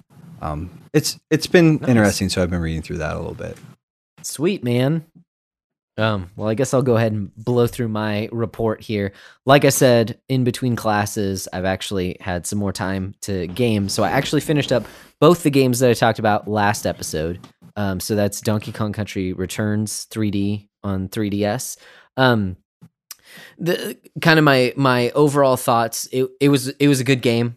Um, I do feel like it was slightly overhyped, but I'm also playing it in 2020, not like when th- there's a glut of like 2D platformers, if that makes sense. Um, back then, I could totally get why, like, just the excitement of like, oh, it's a new Donkey Kong Country game coming right now because it is a very solid game. Don't get me wrong. I just, for some reason, I was expecting a little bit more. I don't know why. Um, like I can't even put my finger on it. It's not that I didn't enjoy. I did. It's a good game, uh, and there is a lot of content. Like if you want to go hardcore and collect all the little things, tons of content there. I did not want to do that. so, um, I mean, like I played it. It's eight worlds long with you know like six to eight levels each world. So a, a bunch of stuff. But then in addition to that, if you go and get hundred percent, there's other areas that you unlock and yeah, it's it's it's crazy. So definitely a good game. Um, yeah, I enjoyed it. I enjoyed it. Um, and then Bioshock, we'll talk about that more later. But I can finally cross that one off the list, and I'm really excited that I can. Um, so with those two down, I did start two new games. I I started Mario Rabbids uh, Kingdom Battle Mhm. on Switch Okay. Um and that's that's been fun. It's interesting because i was expecting more of like a tactics rpg game which it is in a certain sense but it's more like a connected series of levels. Like i was expecting fire emblem and what you get is like levels with almost sort of like puzzle challenges. Now you can upgrade your characters and give them different abilities and then like swap out abilities and stuff, like reset your ability points and stuff. So it's customizable like an RPG, but you don't get experience points from beating enemies, which is which like changes the entire strategy in my head because generally if you can get experience points for a game like Fire Emblem, like I am finding the best strategy to take out all the enemies Mhm. so that I can get all the experience and level up. Yeah. Whereas with this game, it's more like like you have different objectives. Maybe it is take out all the enemies. Okay, cool. In that case, then then you do that. But maybe it's reached this point in the area where like again, if it was Fire Emblem, I'd still try and wipe out as many enemies as I could to reach that area so that I can get experience. But in this because there's no experience, it's literally just like this is the next level you have to beat well, okay, then in my brain, like, okay, the puzzle is get there, don't care about like how much you get hit, what enemies need to die. Like it's it's just a different ball game um, because it takes away some of those RPG elements while still like retaining some of them as well. Have you have you Um, played any of the like the XCOM stuff? I have not. Okay, I was just have wondering- not. and I've heard this is like XCOM for babies. I was just yeah. kind of wondering how they they squared up, but Mhm. yeah. yeah. So i- I mean, is this developed by Ubisoft or Nintendo? yes, it is. Yes. Okay. Yeah, it's an Ubisoft Ubi, game all right. that uses Nintendo characters. Yeah. So, so, Yeah, so 'cause then there was- my, my, my question is then, does it have that Nintendo charm to it? You know, that It definitely does. Like, um, even playing that, it has like a lot of cutscenes. Even playing this, knowing that there's like a Mario movie in the future, I was like, okay, I could totally see this happening. Like, just, and it is uh, the thing is, okay, I don't like rabbits. Okay, it's just, it's just not my. Who thing. does? Rabbits are are. I mean, they're basically minions, and people love minions. There's so many memes of minions. It's because people are I don't get it. It's not my thing. Like my kids love Despicable Me, all three of them, and that's fine. I'm I'm down with Despicable Me, but Minions are just like on another level of just yeah, It's- Josh, I like mean, it's- pure physical comedy, just like okay, lowest common denominator. It's the the the the people like terrible things. It's you know, Yes, they yeah. they like garbage, and minions and rabbits are terrible. like two and a two and a half men and minions. You know, it's like all that just mashed together, just like yeah, lowest common denominator. So so there is a ton of like rabid humor that's just like okay, this is not for me, but the Mario stuff is pretty charming. Although uh, it is overwhelmingly Rabbids because it's Ubisoft. yeah, So so Mhm. you're not going to get I mean Mario's never had a deep story anyway, but it definitely the the characters do have their their kind of charm to it. They do have some just like it's written well to where there's some gags that are that'll make you smile, not maybe not even give you a chuckle. but, Yeah. you know, just just some like puns and stuff like Sure. that that are well done. But all the rabbit stuff is just like for me it's take it or leave it. Like I'm just not a fan of yeah, of that I'm with you. in general. But um, but I am really enjoying the game. It just it took me by surprise. Like, wait, where are the numbers that are supposed to be going up right now? I don't get any of that. So like I had to rethink it. And then once I rethought it, it's like, okay, cool. Now I just purely focus on whatever the objective is, which is just interesting because I'm so used to JRPGs. Sure. Um, so I'm enjoying that. I'm only like two worlds into that, and I don't know how long I have left. So, you know, still in the beginning stages. And then I started up Trails in the Sky. Um, I talked about it on our Discord that it is the jankiest setup that I've ever had to play a game because I'm playing it with a PS4 controller connected with a Xbox branded USB cable into my Mac laptop running a Windows emulator in order to play a game that I downloaded DRM free from hum- Humble Bundle. So um, it's funny. It works just fine. Uh, Excellent. um, yeah, That's impressive. that yeah, like the, like the- that. there is so much like oh geez, I'm kicking stuff over. That's that's how excited I am about like the the levels of like the fact that it works. I'm like there's so much stuff in there where it's like this should this not be. this should not be exactly this should not be But- but, it is it is Yeah. it is be. yes, exactly. it does be really like I. it does be, but it do. but Um, it do So, like, I could play it on my desktop. Like, I have a, a PC, desktop PC that that could run it just fine. But I mean, it's it's. I mean, it was originally re- well, it was originally released on PC, but but there was a port on on PSP. It's not like it doesn't take very much to run it, and so like I figured I'd be able to to do it, and just that little bit of portability with my laptop um, is it really helpful for me because I know it's a big JRPG. Like, when am I going to find time to play it? I talked about when I played Persona Five that I played a lot of that um, stream, not streamed, but which McCall Remote the, play. the remote play. There you go. Um, just because like that helps a lot in my stage of life. So in order to play it, like just having it on my laptop helps a lot. So uh, really enjoying that. It's so far I'm still in the beginning, um, so it's uh, like it hasn't opened up. I know there's I know the beginning is kind of long in what you're doing. Um, there's lots of dialogue, but it's good. Like it actually, it doesn't feel stilted or anything like that. Um, it brings a lot of character to the different characters, and so I'm enjoying it. Uh, it's a JRPG. It's turn based, but it has somewhat of a strategy RPG feel, similar to Mario Rabbids or like Fire Emblem, in that like it's a grid based system. But that's more. It's actually similar, more similar to something like um like Devil Survivor on 3DS, that Shin Megami Tensei game that I've talked about before, uh that that uses that within like a, a turn-based uh, more traditional kind of JRPG setting. So it's it's it's kind of light in that area. But anyways, I'm enjoying it. I'll I'm sure I'll talk about it for the next like 6 episodes cuz it's nice and long. But I but it has it does have its hooks into me even though I'm at the beginning, which is pretty cool because I I prefer that I don't spend six months on a game. I'd like to get through it a little bit faster than that. So hopefully I'll be able to do that. So those are the games I've been playing. Um, in terms of what I've been getting into outside of that, like reading, um, I've been reading a manga from Shonen Jump. So I talked about how I just like dove headfirst into Yu Gi Oh. I started rereading a lot of Rurouni Kenshin. Um, that that was like one of my favorite manga uh, back in high school, and I I actually have a bunch of physical copies, so I could be reading this physically with all the manga that I own from it.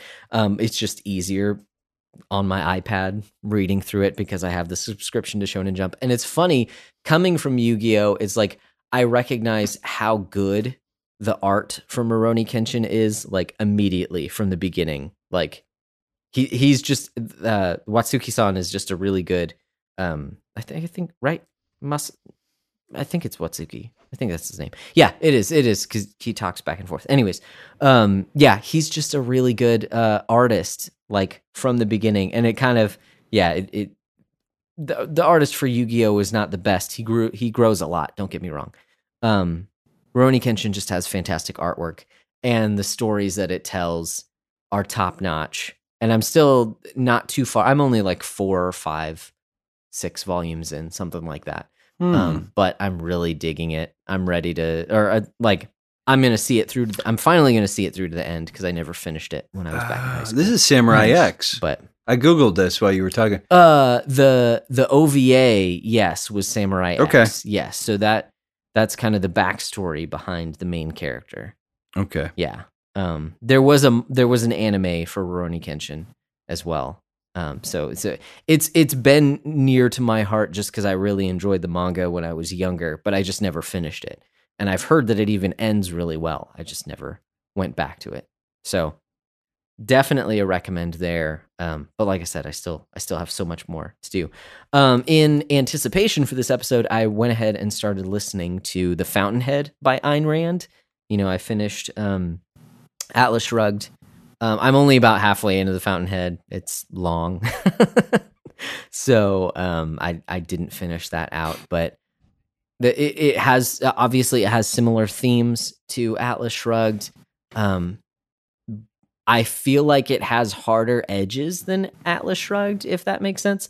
Like the stuff that kind of was immediately like, mm, don't like this so much about these characters in Atlas Shrugged is more prevalent so far in the Fountainhead, and so you kind of see the yeah, the kind of the downsides of objectivism and what Rand is is kind of putting forward there. Uh, but I want to finish it. Uh, just didn't in time for this episode. And then finally, if you're not already, um, uh, you know, done based on my non-recommendation so far, um, I started reading another book just today. Uh, the, you know, I talked about on the last episode how I've been listening to some Jordan Peterson, and he kind of made a flippant comment in one of the things that I listened to, where he was talking about like basically um, the evil of man, or there's basically like there's evil in the world, and he kind of made a, an offhand comment like, if you don't believe that, um, read a book called Panzram. Um, so I got it from the library. There's this book just because everyone else is showing books. If you're on, you know, if you're the Patreon. What the heck? uh, Let- member, wait, hold that up that. for a second again. Okay. What? The, there, that's Yeah, Panzram. So this guy, his name is Carl Panzram. Uh, he was born at the end of the what 19th century, so like 1890s into the 1900s. Um, and he is an absolute monster of a man. Like this is his memoir when he was on death row, basically, um, talking about how he uh, hated the human race and wanted us it wanted everyone dead and so he like made it in his mission in life to kill and destroy and rape as much as possible. Um and yeah this is basically his memoir and it, sort of also edited by uh someone he befriended while he was in prison one of the prison guards basically um who has the honor of like Panzram actually saying like you're the one person in the world that I would not actually want to kill. Um, so it it basically it is it is a horrible story about a monster of a man that I'm interested in just to basically remind myself of the depravity of man, as if we needed reminding, but still. Uh, curiosity got the best of me. I would say um, there are some outside of Jordan Peterson, Jocko Willink, if you know who he is, he has an episode of his podcast where he takes a lot of excerpts from the book and talks about them. And then because his whole thing is about like uh, discipline and uh, taking personal responsibility. And so he in light of that he looks at a lot of the things that panzram that carl panzram did and how he blames society for how he is and and goes that way. So if you're interested I would recommend searching out that episode. If you just search Jocko Willink Panzram, it'll pop up. It's like an hour and a half where he kind of talks about hmm. it and uses different excer- excerpts. Um, it is definitely uh, rated M.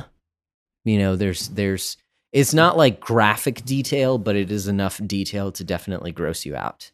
So, um, if you need a reminder of the depravity of man, there's Panzram for you. I would not recommend that's what I've been reading. Yay! that's uh I'm I'm so, actually I'm looking up that that episode because it's you you get a good overview of the book from that episode. I'm I'm like eight or nine chapters in. There's well, and Jocko's uh, Jocko's so. always like an interesting listen. Like I don't yeah.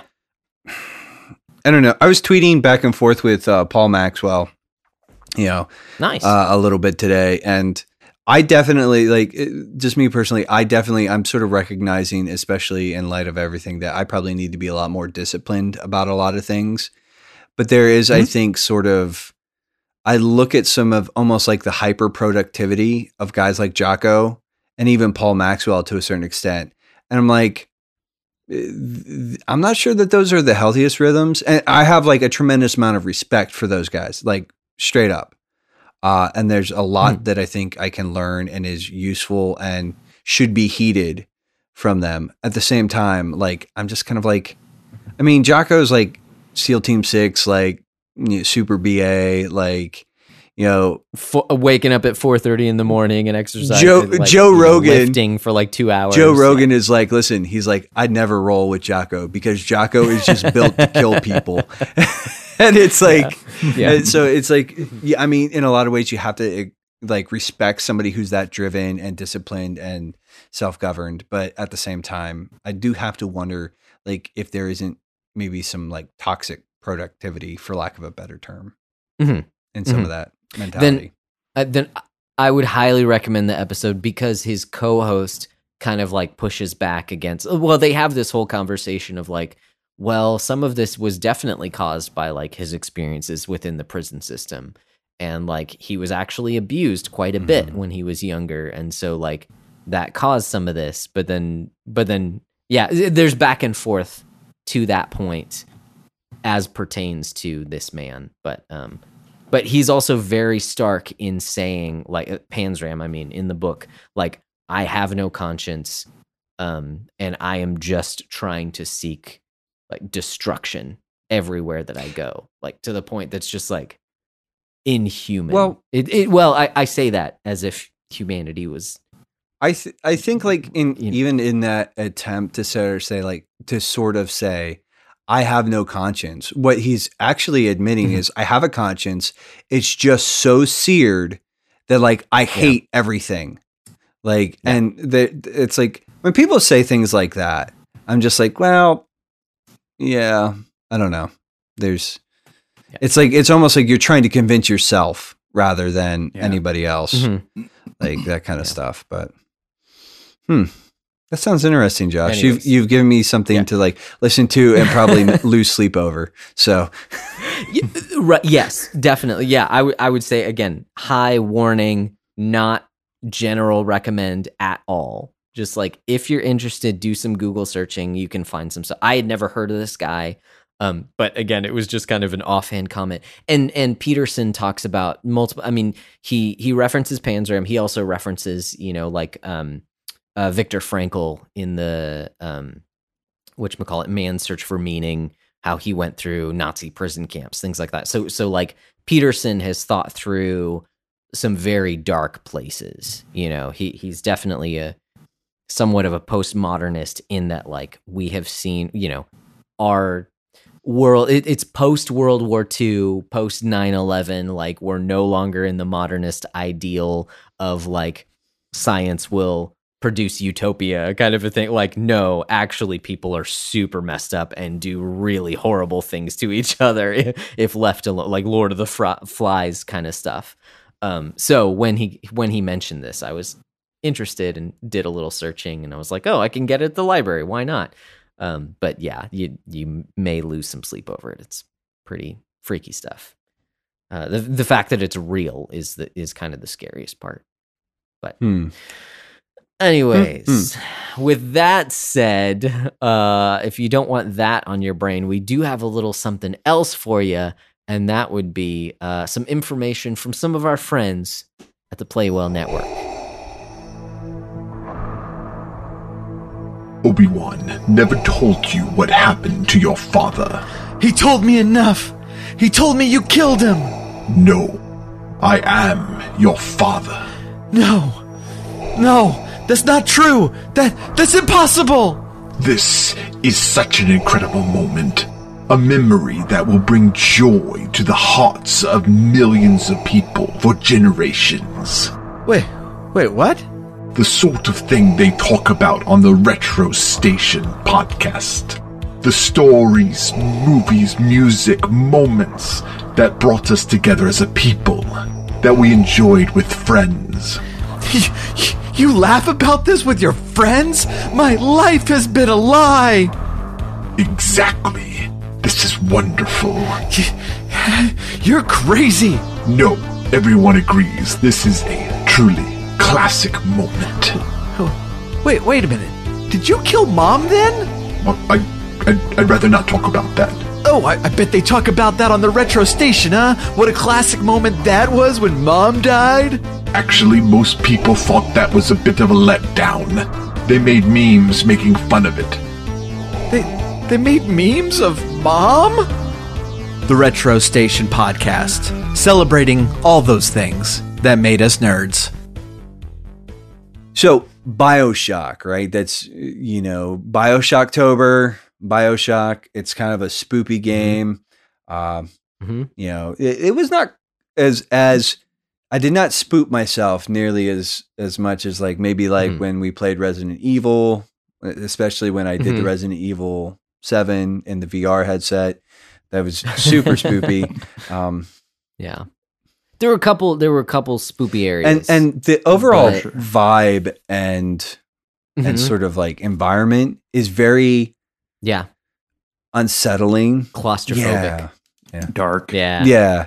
It's Mhm. like it's very grim. It's very sort of like just yeah, unsettling, dark. It's Yeah. it's it's just uh it, it's it's very it's not nearly as oppressive as like Silent Hill 2, right? But Mhm. it does sort of vibe on that a little bit.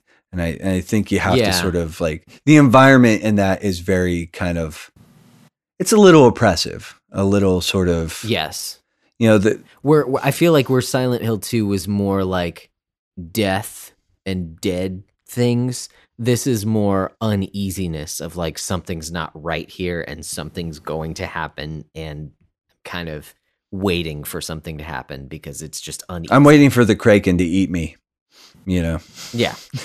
Yeah. something. But let's let's talk um, just real quick before we go too much further down this road. I've got some you know general information that might be helpful to the listener. Might be interesting. I don't know. Maybe not. what what what is a Bioshock? What is a Bioshock? Well, a Bioshock, um, it was, it's a, so it's, this is an interesting game because it's generally considered a first person shooter.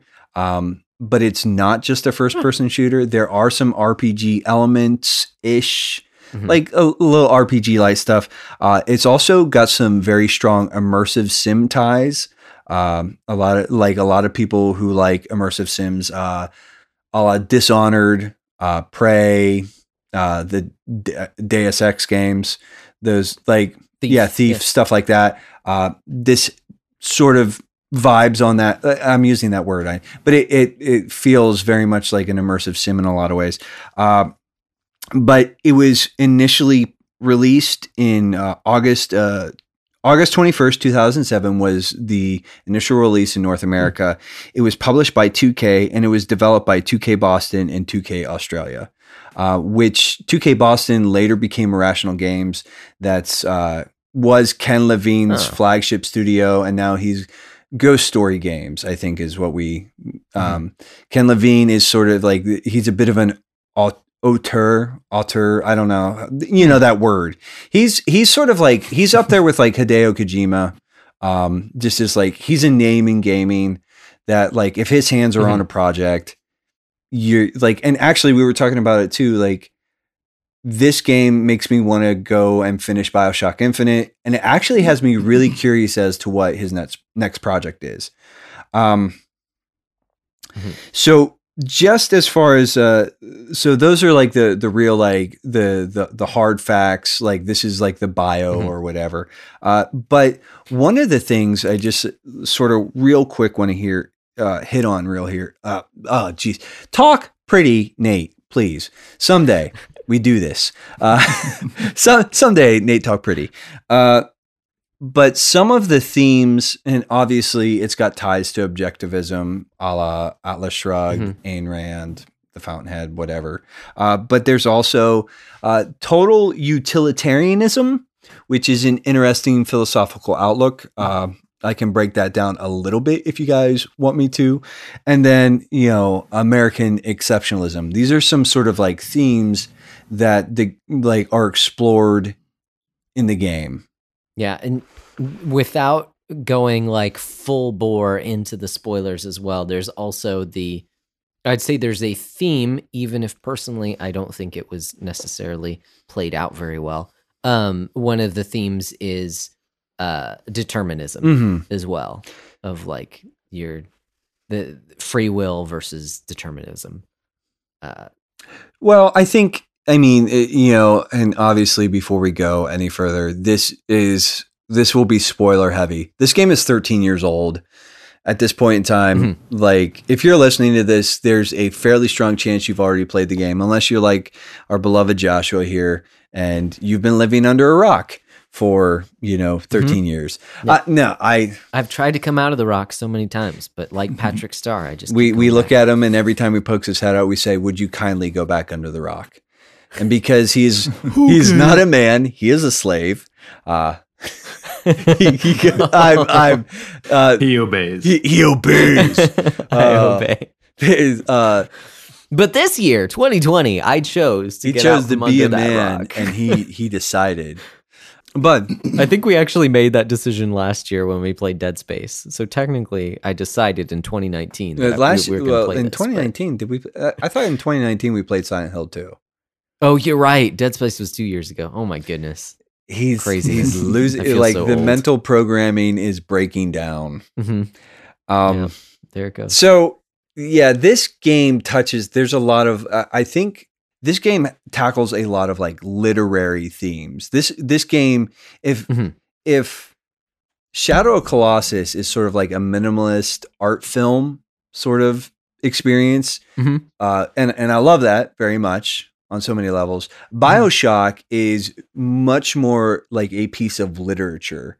It is, you know, wordy, narrative heavy, and it sort of plays around a lot. Like it sort of like digs its fingers deep into the themes and plays with these and sort of drags it drags the player along and sort of in exploring these themes. And uh, you know, again, with the, this sort of utilitarianism and the exceptionalism and and the objectivism and the determinism, and it sort of asks all these really weighty questions. And uh, I, I, I mean, you know, just my initial sort of visit back into this, I was just I've played the game several times before and I told you guys like I Mhm. was still sort of surprised at how like easily this game sort of just like hooked me and I was just like nope I'm in just I mean and and again I sat down and I played it Yeah. over the course of like 2 days um but you know that's because I was I was channeling a little bit of like uh, Wesley the Henshin Dad you know like you know some you some go. some Time Lord hijinks right there but um what what do you guys think? Josh, I, I'm really eager to hear what you Okay. say first because you Okay. this is your first time getting into it. So you you, you go ahead. Um, I will. I will say. So I'm gonna kind of put the cart before the horse here. Is that after the um, after I beat the game, going through some of the director's commentary helped me to understand it a lot more. And part of that, it, um, so you're talking about themes, right? Um, I think that uh, well, this is a video game, okay. And so while it touches on a lot of these themes, I felt like it was never married to any of them and really filled them out to um and again, part of this might just be that I just delved deep into something like Bloodborne which went whole hog into the cosmic horror Lovecraftian thing um I felt like this was more from a story standpoint it was more of a scattershot of these different ideas. So so it touched on these different things without seeing them through to the end because and and this is where the the director's commentary comes in because it was most it was purely or excuse me it was primarily focused on the gameplay and the mechanics. And that's what hooked me. Like that's i it plays so well um and it does give you a number of different options on how you want to play it. Um it's it definitely has this creepy atmosphere that it uh leans into that that pulls you in. You want to explore this area but you're also kind of afraid to because you don't know what's going to show up um, you know you see these huge boss monster looking things in the big daddies and half of you wants to start attacking and the other half is like no it's going to destroy me um, because they're always like super overpowered and you have to you know unload on them if you want to beat them but they also give some really good loot if you destroy them. So um mechanically it's it's a real i i was i think it plays just as well in 2020 as it i assume it did you know back when it first came out. So fantastic game mechanically. I feel like because that was primary which is not a bad thing but because that was put first um that some of the themes were more and this is too strong of a term but it's coming to my mind right now were more shoehorned in in that like we're going to ask this question and let you think about it but it's not going to play through the entire narrative. So something like i mentioned determinism earlier it touches on determinism without really filling that through except for the fact that there are two different endings based on how you do one thing in the game but then the rest of the game where it asks you know are you actually in control of everything? Well no it's a video game and it's a narrative video game and like obviously you have to go down one single path. Like you could literally do that in any video game. You could do that with the original mario brothers like th- are you a slave because you go rescue the princess? Like no that's just what you do. Now i'm not saying it's not interesting to pose that question um, because even in the context it is like it was cool that they posed that i just felt like there was an opportunity to make a game out of that that they didn't take it was just like a number of different ideas that were thrown into the kettle of this original idea of big daddies and little sisters and these different mechanics that plays so well so don't hear me th- that I'm I'm negative on this game. I really enjoyed it. Don't get me wrong, but I do think some of the more narrative things and I probably came in with too high of expectations, like literally reading Ayn Rand before going into it, um, were more. It was a video game, so you can't go deep into it like a freaking fifty-hour novel hour, and you know, because I do audiobooks. So those are kind of my my initial kind of thoughts. What what do you think about that? Y- Yeah. Push, and- feel free to push back. Yeah, no, I'm just, I guess I'll just sort of speak to sort of how I experienced it. This was sort of a weird uh, going back to the game. I've, I I played it originally in 2007. I played it probably again in, I don't know, 2011 or 12. And then I, Nice. uh, on this playthrough, I had gotten the Bioshock collection about a year ago, a little over a year ago, and started playing it then. So I got about halfway through the game. I got through Arcadia and I got about to Sander Cohen and stopped for whatever reason and picked it back up at Sander Cohen's section uh, here recently, like in the past couple of weeks for this episode. So uh, my playthrough was a little disjointed, obviously, but I mean, I still remember the game well. But what was striking me was um, all the characters and how the, the what's so fascinating to me about Rapture is you arrive and it's all happened. It's all done Hmm. uh, you're you're late to the party, literally, um, to the New Yeah. Year's Eve party, and um, so you you you start to learn the characters. Obviously, Andrew Ryan, um, Atlas, the guy that's kind of directing you around. You know who, like I said, we're talking about spoilers. You know, winds up being Frank Fontaine, and then um, people like uh, Brigid Tenenbaum, and then like the the, the medical guy J. J.S. Steinman, uh, Peach Wilkins, uh, all these different people that you come across um, that all have their self interests in mind and their uh, angles that they're trying to um, jockey for. And it's just so fascinating hearing, you know, kind of the backstory um, of, of what how Rapture fell, and then you talk about kind of maybe some of the um, themes jumping around a little bit. I think kind of as we you go through and you kind of you spend time with Steinman, you spend time with Peach Wilkins, you spend time with Sander Cohen, and you kind of get it's sort of like a, a, a hodgepodge of all their kind of different uh, views and stuff. So that that may come to a little bit of why you feel like it jumped around a little bit, Josh. But anyway. Um, that was the most interesting part to me was just kind of re-engaging with those characters and how they're all so well fleshed out i think um, and and you know you it, it is it is the game I think that popularized the audio log. Um, you know, you pick up an audio log and it that tells the the story, the, the like the the back uh, you know uh, plot or whatever of the story. That is the game that kind of, for better or for worse, popularized that. Um, and it does it so well. That's I was noting. It's like, man, this voice acting holds up really well. Yeah. Um, the writing holds, the dialogue holds up. Um, so, so I was really just enjoying kind of soaking in this world again, the characters, thinking about all the backstabbing and all the angles and everything that everyone was trying to do. Um, all while the mechanics and everything, like in the gameplay, like you're talking about, Josh, still still holds up. Um, I think there wasn't too many games doing the two hand, like I've got my powers on one hand and my gun in the other. Yeah. Kind of, I don't know if there were many games, if any, doing that at the time. I know there was like Halo Two that dual wield, but not like this. You know, um, so so I was just sort of you know thinking back to kind of you know how the game has aged in 13 years and how there's many aspects aspects of it that really held up well um and but in particular all the characters and kind of what they all brought to the story. And and and to to speak a little bit more into the horror october aspect of it these characters make it up. Th- that's what's horrific about bioshock 1 Yeah. is j.s steinman the the the, the plastic surgeon that's Yeah. you know that's the sort of horrific stuff here so so yeah i enjoyed getting kind of getting back to know the characters again Yeah.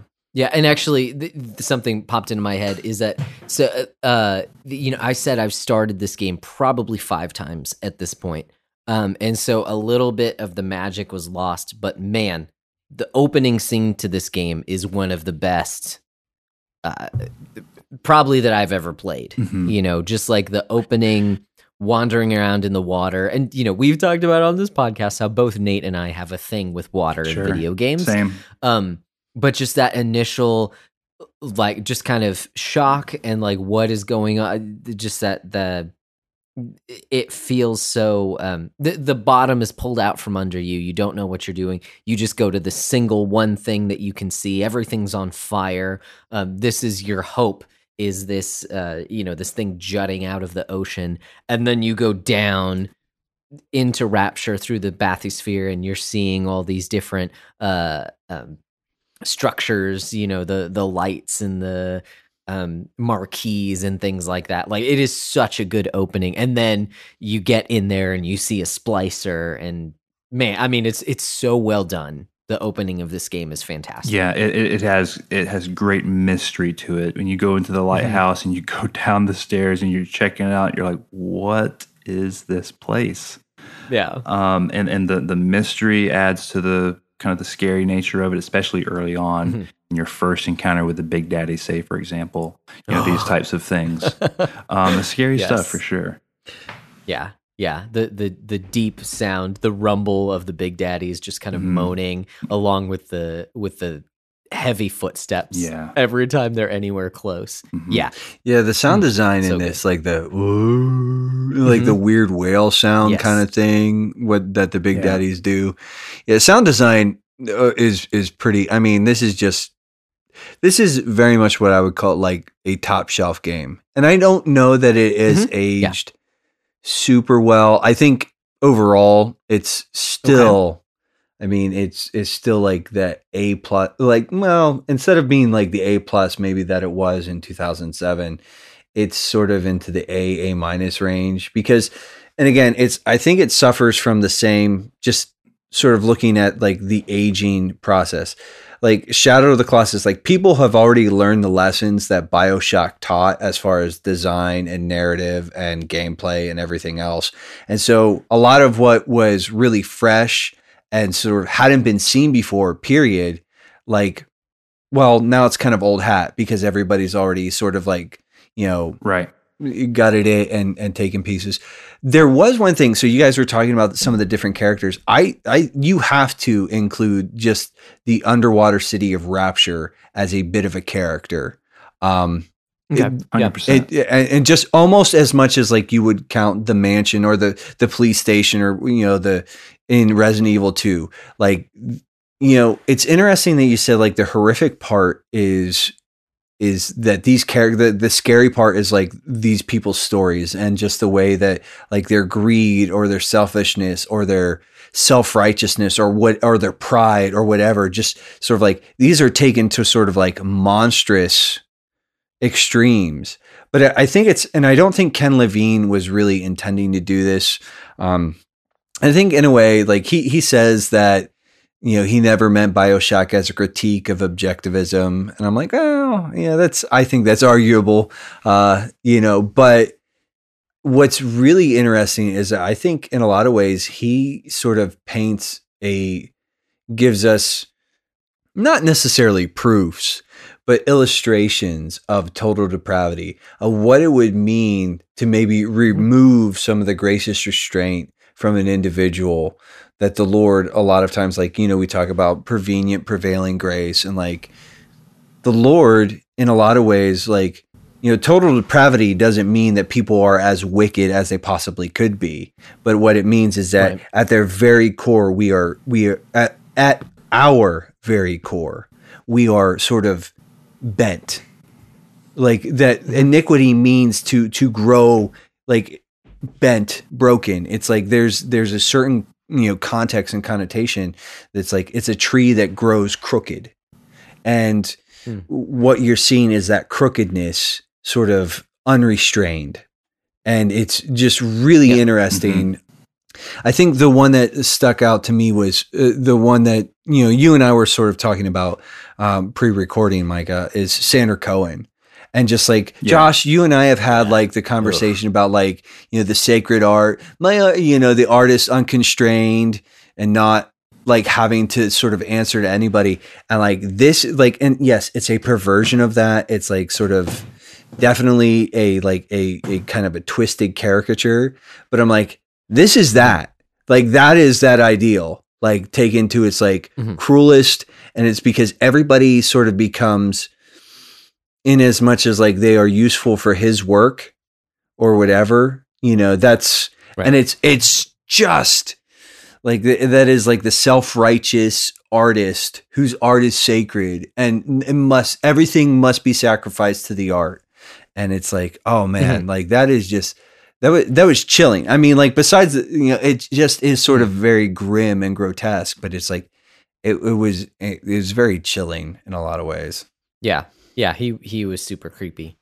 Yeah, I, I do feel like Steinman and uh, Cohen stick out as as I look back on the characters. Those two in particular stuck out for me of of just really creepy. I mean, just visually and and you kind of like get inside their head a little bit. Steinman because he's the first one, you know, and you just Yeah. see like I I remember the scenes where there's actually a woman on the operating table and he just starts slamming these uh you know scalpels into her uh you see her body like move up a little bit just because she's being stabbed and ugh That yeah, just that idea. moment, he's like, "She won't stop moving," and he like freaks out. Yeah. And then there's like, he's Yeah. like, "And that one was too fat, and that one was too tall, and that like," and it's like, and he's like, and, Yeah. and it shows you these like, he's just butchered these women, and it's like, yeah, that was a that was a pretty chilling moment. That that actually, I Mm-hmm. was like, oh.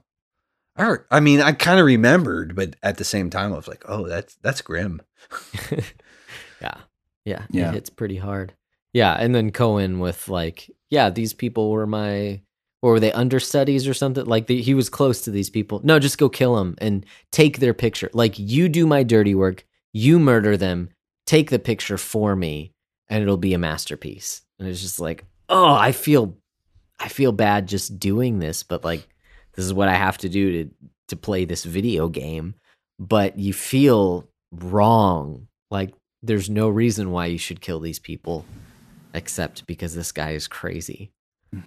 Yeah, it was it was kind of nice. I, I didn't realize this until this playthrough, but I um after killing Sander Cohen, I I took a picture of his body with the camera, and I got a trophy for Oh. it.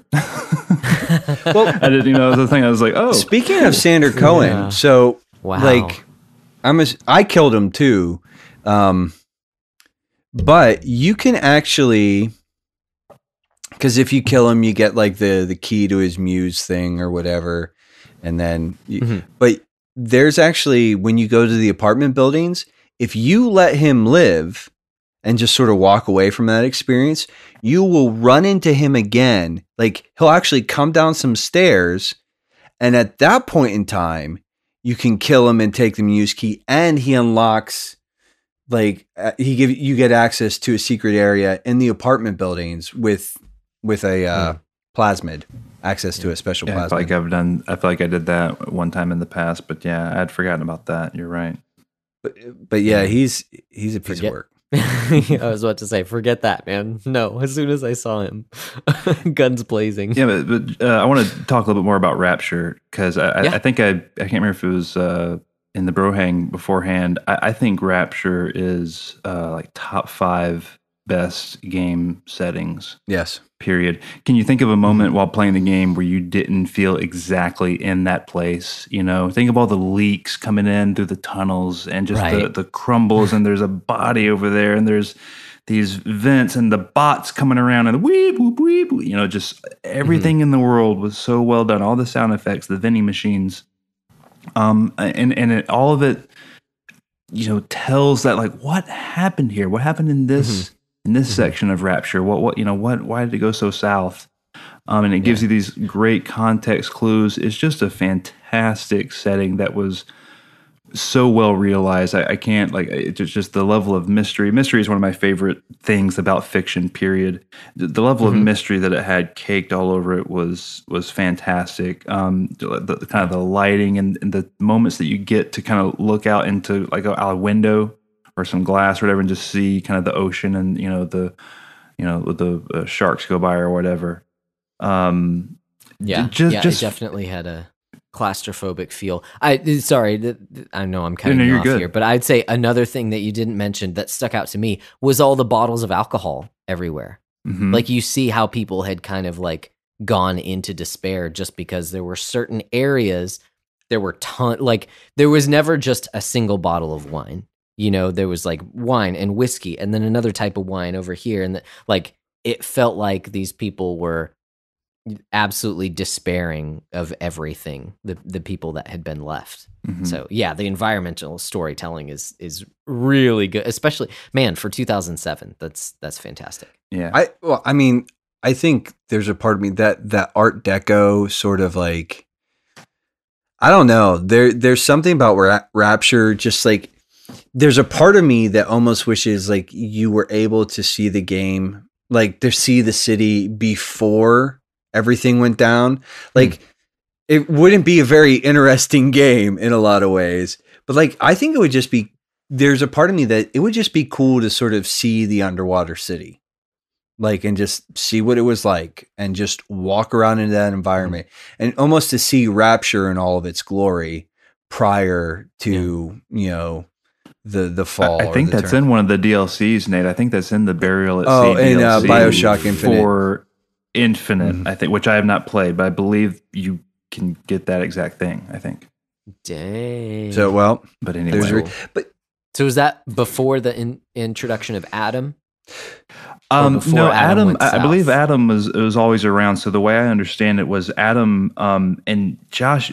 Since you did the good ending, I don't know if you necessarily picked up on this, but the little sisters uh, Tenenbaum Mhm. created them with these like sea slugs or whatever, right And so Yeah, the sea slugs were uh, that's where Adam comes from. It, it, it's it's Right. in those, and they sort of discover them when they're they're building Rapture in the ocean. Um, so they find out the that's kind of harvest the Adam through all those things, and they're they're on it from the get go. I think, yeah or they're you know learning how to use plasmids and like oh you can make plasmids with this stuff and you can do this and do that and yeah I think they're slowly learning it from the inception of Rapture. They're using Adam in one way, shape, or form. yeah it, it's it's Okay.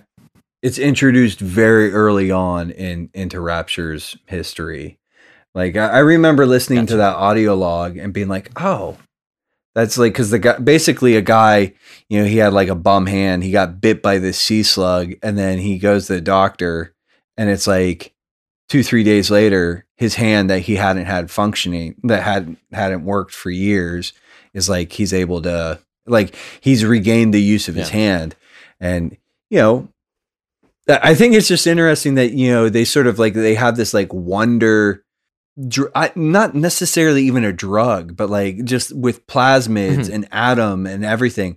It's like you have this sort of like cure all, and what do they do? Like they waste it on vanity and just like you know ways to like hurt each other and you know uh, yeah it's interesting. Well, so so my understanding is that the atom there was the side effect basically made you go crazy, and so that's why so many people were so off.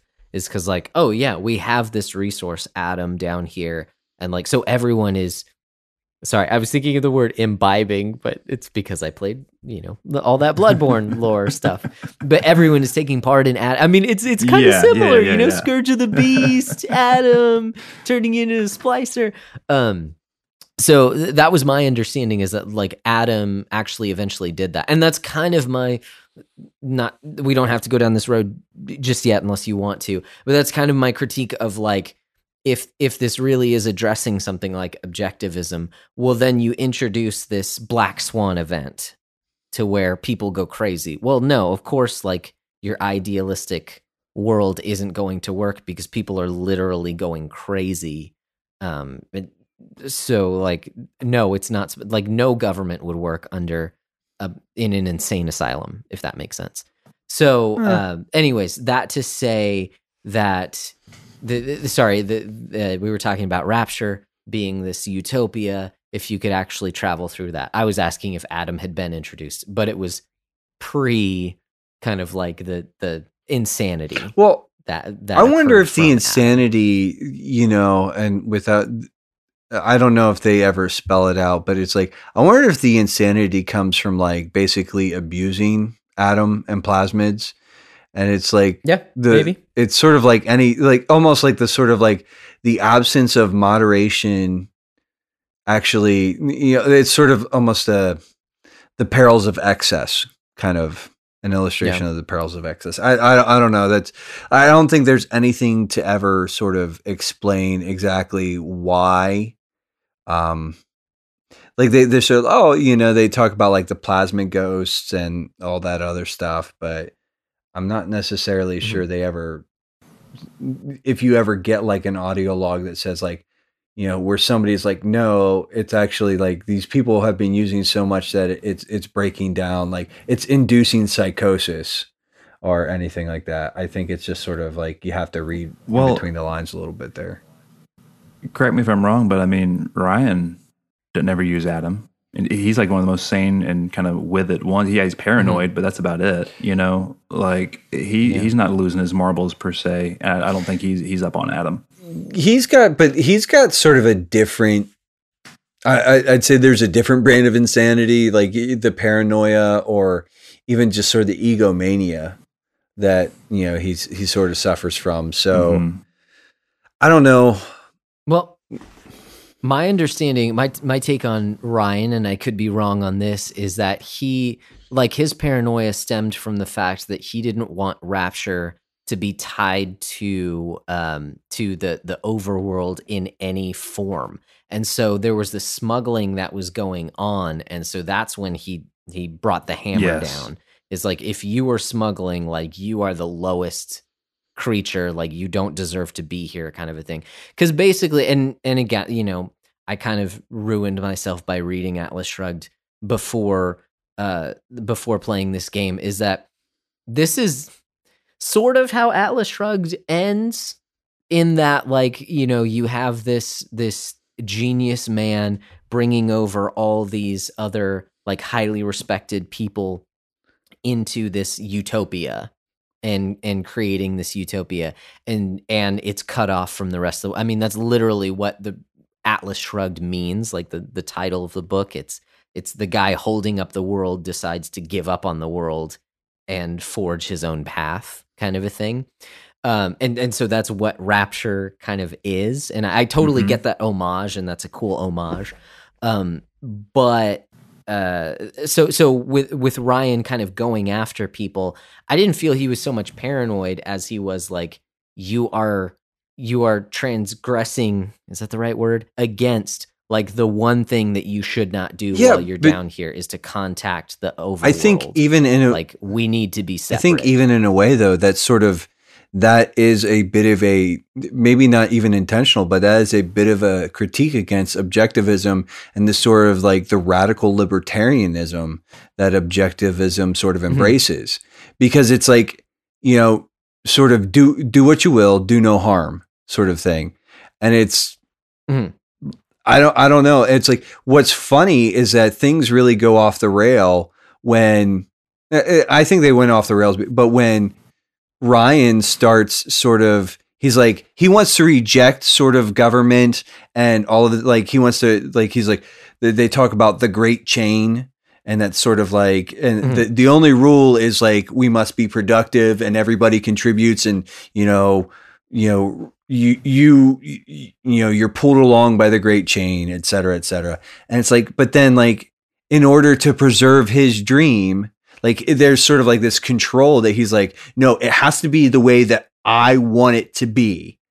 And then it sort of that's when it it goes like because he's so he he recognizes that in order for him to have his utopia he actually has to sort of enforce his will on everybody else. But he his his worldview his his philosophical underpinnings don't allow for that. And so he just sort of like there there's sort of a conflict in there where he just like you know do you know what I, do you know what I'm saying with that? Where he's just like S- somewhat. I, by I just by sort of imposing and enforcing his will and saying there will be no smuggling. You will do this this way. It's like he is actually sort of breaking his own sort of tenet Yeah, at, at that point though, and, and you're you're you're not wrong, Nate. But at that point, it, it had all gone to crap. The I think the the utopia was gone at that point. Like so, basically, to, to fill in, you know, uh, listeners who may not know that this the sort of timeline goes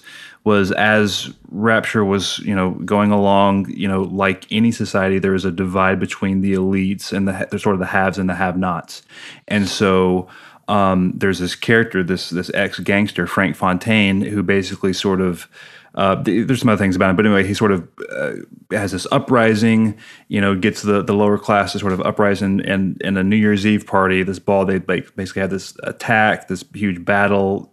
Frank Fontaine supposedly dies, and once Ryan kind of saw that and realized realized kind of all that was there, that's when he got crazy paranoid, and that's when at, at that point in time, all the elites, Steinman, you know, Peach Wilkins, you know, J- Julie Langford, any of those people, they all went into hiding because now it was just the big daddies and splicers running around crazy. Well, um, I think it's interesting though too. Like, so we do need to sort of talk about like the the issues of poverty because there's sort of this promise that like you know, are you not entitled to the sweat of your own brow?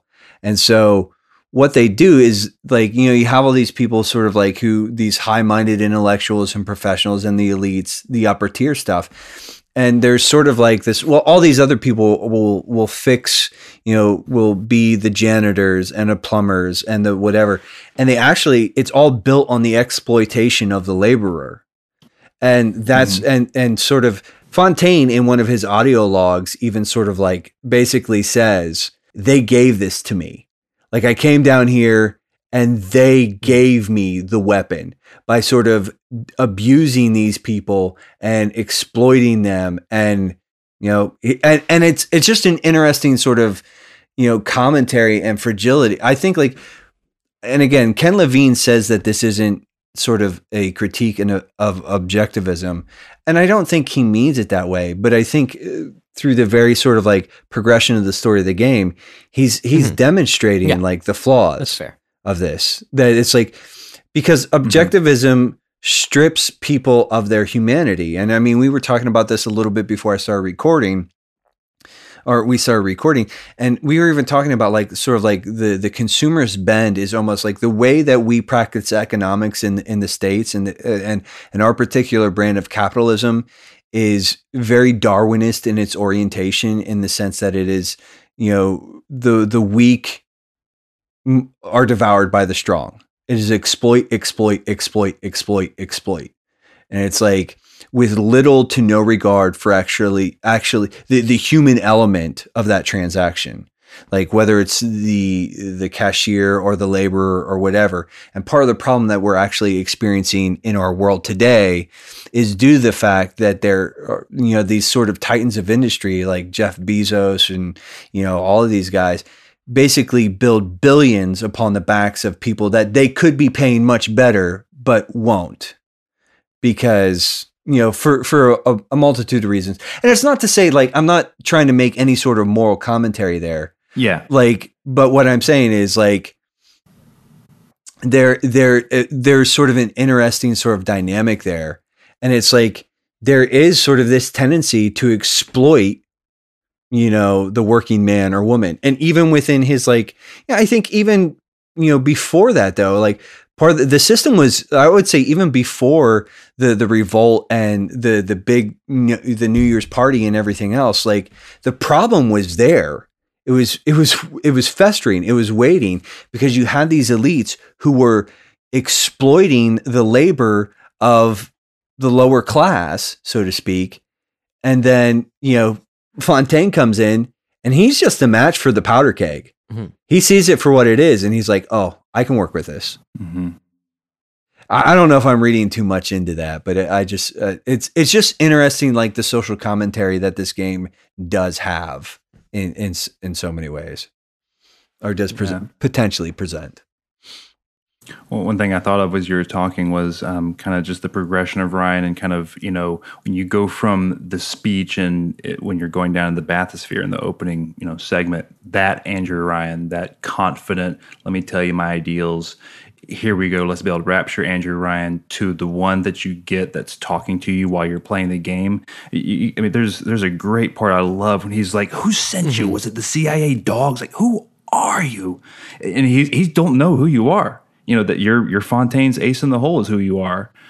Um, and I just love like just uh, I, I love sort of seeing how he goes from this you know, stoic, whatever, into this like absolutely crazy paranoid. He's out to get you. You're, you're, you know, Mhm. um, and then obviously culminating to what you get yeah, at the end. definitely. I think Um, that's a I- I just like kinda seeing that into kind of the progression big of twist Ryan. of the game. If we don't have anything else, if you don't mind, kind of going there, is that um, is that would you kindly segment as well as the uh, what I what I termed the golf scene in our Discord uh, because I was trying not to give anything away. Yeah. Yeah. So, so, so, so, Josh, first, as someone who's never played, Um, did you know about So Would I You will say, I'm not calling the anyone out, but Nate did say something about uh, just that phrase, would you kindly? So I noticed that Atlas was using it up to that point. That's all. Like I didn't know that it had. Yeah. That's and that's all I, Mhm. I wanted you to notice that because it's very easy Yeah. to sort of skip past all of that. And they do Yeah. like a little Oh, bit yeah. of a montage To to drill sort it of in you. like say like, oh no, this is going on the whole time. But Yeah. I, I do Yeah, think 'cause it's like part it's one of like, those things I mean, that like I don't know. Maybe it's it's because so I'm subtle. American, and he's got this Irish accent, and he just keeps using this phrase. Like, okay, that's you know, that's just his thing. You know, because it's not it's not Yep. an imposition, Mhm. right? He's Yeah. it's not a um aggressive phrase. It's just, hey, would you kindly go and you know open this door for me? Like he sounds like he's asking, like he sounds like he's trying to be polite. You know, it doesn't it doesn't have this sinister overtone until uh but that's kind of what I picked up on is like okay there's something here that I don't know. I didn't I didn't know to the extent of what it was going to be but like he he keeps using this and I can like there's this is going to mean something later is all that it was. And it was because I was tipped off. It wasn't necessarily purely uh, of my own intuition Yeah. Well, I want to. So, I know now it's probably uh, one of, if not the most, kind of overused, kind of whatever. So, Mhm. kind of everyone knows it. Sort of spoiler. I feel like it's one of them in games, and people kind of it's people are just jaded by it. But back in 2007, mm-hmm. just mind blowing Yeah. as far as like what did they just do Yeah. ken levine you what what are you doing you know this this kind of stuff um well, and it's you know and not that it was uh, unheard of in in in you know uh, film or or book or anything but just in this way um the, the way it was delivered the way that you know all, again bioshock was doing so many things that games weren't doing at the time all the art on the wall like just blood painting like that was don't people weren't doing that people weren't doing the audio logs people weren't doing the you know all this stuff that bioshock popularized and um, you combine all that again like i said with the fantastic voice acting of pretty much every character and um, and you you dro- I think you drop down. You're going into Andrew Ryan's office. You drop down through a hatch, and boom, you're right there Yeah. staring at this. Would you kindly wall of info? Mhm. It's just like it, it's it's seminal. It's it's um uh it, it's just up there as one of the all time great video game moments. Period. Uh, I, you know, I just it just is. Um, yeah, it's easy to be jaded by it now. It's easy to kind of sort of laugh at it as a as a somewhat maybe easy uh, twist or or cheap twist or whatever. But um, for the time, it was groundbreaking. It was trend setting, and um, I think for the most part, still holds up. Dude, well, I was just to say, I think, yeah, I don't necessarily know that it's aged terribly well because it has just sort of become so well known. Um, but what I will say is, I think in the way that it offered sort of a an interesting sort of meta narrative twist, where it is in a in a way it is commentary on the way mm-hmm. that we play games, and like Ken Levine, I think has even gone on record and saying like you know, it was sort of meant to just sort of like he was thinking about like game design when and when this like all crops it, like all of a sudden it rocks you back on your feet a little bit too because it's like when you look at it and it's like there is this like subtle commentary on just game design and the way that we because it's like you know you don't think about the fact that like in a game especially in a narrative heavy game you're really just being told the story and they're Mhm. just sort of dragging you along Yeah. it's it's a very sort of passive thing in many ways it's like and all of a sudden it, like it sort of takes that and it throws it in your face and says you, you know it's it, it's a very interesting. Like there, uh, interesting is not the right word, but it was just a total like yeah. It like my head just kind of went. I remember the first time I was like, Okay. what? like, this kind of like, and then, I mean, it's just like at that point in time, it's it's just nobody had ever done anything like that, and it's yeah, it is sort of like, I mean. Ken Levine was sort of already known for System Shock and his work on System Shock, mm-hmm. but I think Bioshock was really where he sort of hit that, you know, auteur sort of 100%. like that was like every everybody was like this guy is a mad scientist. Like watch Yeah. what he does. Mm-hmm. And um uh, so it, like i said it, it- i think it's easy yeah to be sort of a little jaded and sort of you know it, it's like okay because and and again it you can't completely remove nostalgia from it. Like i think for mike and i both it's like you know we're, we're still like yo the first time we saw this head explode you know kind of moment. Um and for you though it's like you're experiencing this where for the past 13 years people have already taken those lessons and those tricks and the sort of the those narrative hooks and they've already like utilized that and sometimes to better extent Mhm. like Well, but okay, you you use the word nostalgia. I would actually say it's more what Micah was saying. It's more context than it is nostalgia. Is what you're talking about? Is like the context of putting forth this kind of a twist in a game um, was much more impactful in in 2007, as opposed to just like, oh, we have these rose-colored glasses because of where I was at the time. Like, no, that that's like where gaming as a whole was. So, and I'm not even. I hope I didn't come off as saying like it was a bad twist. Like, no, it was still no no no it was still impactful. No, like no, it yeah, was still a really good scene. It's that I don't feel like it was played out in the gameplay. For instance, um, so so at that point, it's like, oh, you're being controlled this entire time. The rest of the game plays out the same way as before you knew that. Except now you're taking your your cues from Tenenbaum instead of from Atlas.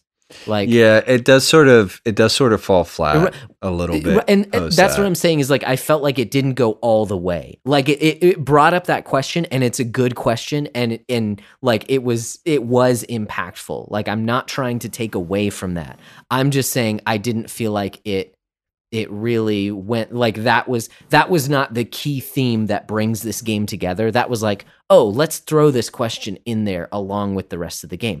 And again like i see it in in with the game as a whole is like their primary objective was to make a really cool game which they did which they knocked out of the park. Like again 2020 this game still plays great I think too. There's there's something that I, I I was reading an article and sort of prepping for this, and they talk about, uh, and it was it was something that sort of I can't.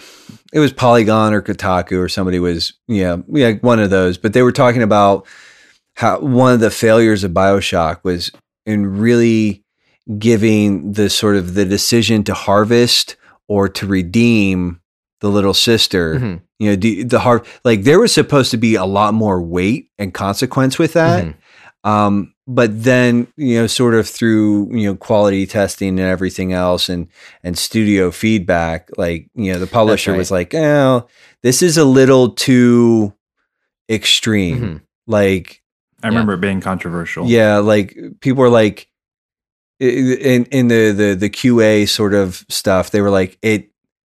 It's almost too hard, and so I, I remember like the, when you look at the straight economics of it, it's like it doesn't really matter.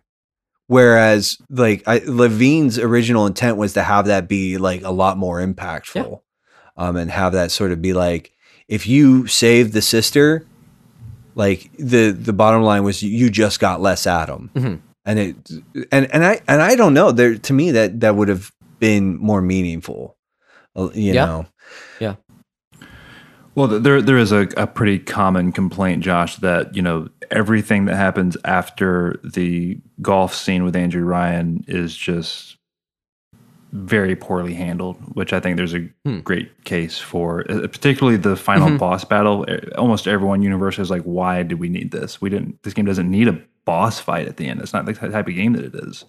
Uh, yeah, just sort of the. I think all the stuff with the little sisters and stuff. I think felt a little when you talk about the binary nature of the choices. I think there maybe there's going to be some more better payoff there. Mhm. People were expecting Yeah. potentially Yeah. um, and just kind of the build up with Ryan and how he was treating Atlas and his family, quote unquote, all this stuff as you were going through the beginning and middle of the game. It was such a great Mhm. build up to when you finally got to Ryan and, and got to that that good uh, uh, soft Mhm. ending. Um, it, it felt almost like, oh, well, what are we doing now? Okay, I got all right. We're okay. Fontaine, Yeah. okay and you're sort of like it's sort of like a reset almost it's like okay Yeah. i gotta re you know i gotta figure out why i hate this guy Well, now. I it's knew why almost- I hated ryan It almost sort of feels like too like the the sort of like they woke up and it was all a dream. You know, kind of like it's just kind of like, oh, okay. What- Like it was almost like um if uh, hopefully this doesn't this doesn't bring up any like bad memories it was almost like the matrix where um you see that the world is actually in a much more destitute place than it is because i did actually like going through and seeing where the little sisters like all the ones that i had saved were living in that one area and there's not much to do there Yeah. but it's just like the That was- fact yeah. that they're scrounging and like making a living there i was like ah that's pretty cool and, and josh it, whenever like i did the I, Uh-huh. I harvested every little sister did the bad ending and so when you get there they're they're all making comments like that's the bad man Oh, stay away from him and stuff like oh that man oh that's So, yeah. crazy because yeah they, they- yeah they constantly talked about oh it's an angel uh kind of a thing while i was there he's our Mhm. friend. yeah yeah oh He's man nice. see that's that's crazy but yeah i guess you can't see that unless you play the game multiple time multiple times excuse me um i i felt like the stuff after that when you were going after fontaine I felt like the difficulty ramped up because there were so many more. Like all the splicers seemed to have more health. Like it took a lot more uh, ammo. to Well, and there were down. like a lot more upgrades too. Mhm. Like I don't I don't know if but there was like all of a sudden like the lead heads started it's the lead heads they man. got like Dude, those dudes electrical are Yes. sponges yeah, uh, Mhm. like or no was it wh- whatever it was but like some of them started like emitting electricity Mm-hmm. like the and it just like the uh the houdinis Yes. started doing like ice Mhm. instead of fire well in addition to fire and it's just like they sort like the the big daddies and the rosies got a lot nastier um kept their. It was just sort of like yeah, long range. it was and which which is fine but it does sort of feel like a little tacked on almost Okay, I, I know. I agree with the final boss. I I thought narratively it made sense of just like a guy going crazy. Like, no, I'm not going to give this up. So you just inject yourself with tons of Adam. Like, I thought narratively that made sense. But I agree. Like, he was easy. You know, it wasn't somewhat anticlimactic of just it, it, it was anticlimactic in the way that like Mario game bosses usually are, where it's like you know hit the guy yeah. three times and then do that three times and he's Yeah. dead, kind of a thing. what was your favorite like go-to plasmid Oh man, I mean, uh, I feel like it's boring, but I use the electrical a lot. Um, I upgraded Mhm. the ice Mhm. pretty early on, uh, but then you wouldn't get, you wouldn't be able to uh, get anything from the bodies if you shattered them with ice. So uh, I, I didn't use that very much. So yeah good point uh, I'm trying to think what else was useful. I, I, the dummy thing was pretty cool too. Um, I use that against the the big daddies. Um, but honestly, I Good was call, yeah. much more uh, uh, weapons focused than I was. I I used way more of my weapons than I did my my plasmids. Uh, Sure. Yeah. maybe same. that's just my play style but i felt like just being aggressive especially when you have things like once i learned uh, about the electric buck on the shotgun like that was killer especially against big daddies like Yep. you just shock Yep. them and then you know shoot a couple grenades and then you know shock them and yeah you could you could stun Yep. lock them until they were dead yep hmm yeah i you know i i actually wanted to ask that that same question so i'm glad you did um i i definitely was like i upgraded the the electric all the way Mhm. but i was all about hacking turrets and cameras Yeah. and like so i hacked everything like Any, anything Dude, I could if, hack. If the if the difficulty meter was all the way up on the hack though, and I didn't have an auto hack, I would probably not try. See, it. I kept, but one of the things is like anytime I could upgrade the the hack aids, I would do that. Gotcha. So the liquid Oh, yeah. ran real slow, Okay. and Okay. it was like I had like extra chances and all that. Um, but yeah, I hacked.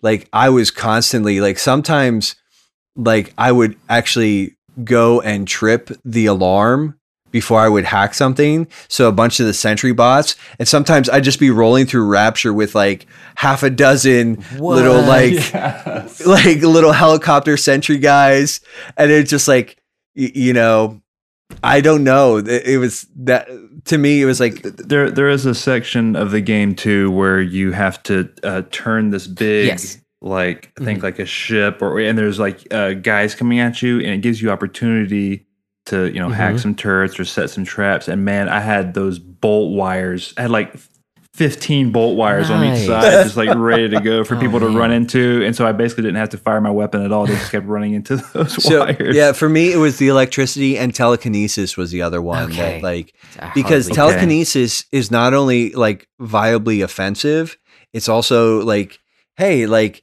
there's like some there's a hypo over there, or there's a first aid kit, or Ah. and it's like whoop, just bring it to me, Give me and give me that, and Mhm. and then like you could pick up like it's like hey, you just you know so proximity mines, the electro trip wires, uh, like it was like basically I I played it I was like, as far as gunplay goes, like, yes, I definitely like if I had to take on a big daddy, it was electric, electric buck and shock, you know, stun lock, shock, shock, shock, reload, shock, shock, shock. And then, you know, like you said, swip, you know, switch over, like lob a few grenades and you're done. Yeah. Um, Mhm. but yeah, I that I I think, and that's the two is like all those different playstyles are extremely viable Yeah. it kind of makes me like going back to sort of what we were talking about like i almost wish they would have really pressed into the like the the harvesting versus redemption stuff Mhm. because i mean it got to the point where i was just spending Adam because i had it Yeah. whereas like Yeah. I, I didn't use a ton of stuff Yeah. it's like i did go like crazy with the camera same i i photographed it and and Hmm. i sort of actually want to go back and i think i'm gonna probably try to at least grab a few more trophies on this Take game another two days yeah and grab a bunch Yeah. of trophies. maybe do a harvest run. Um, but yeah, it's Interesting.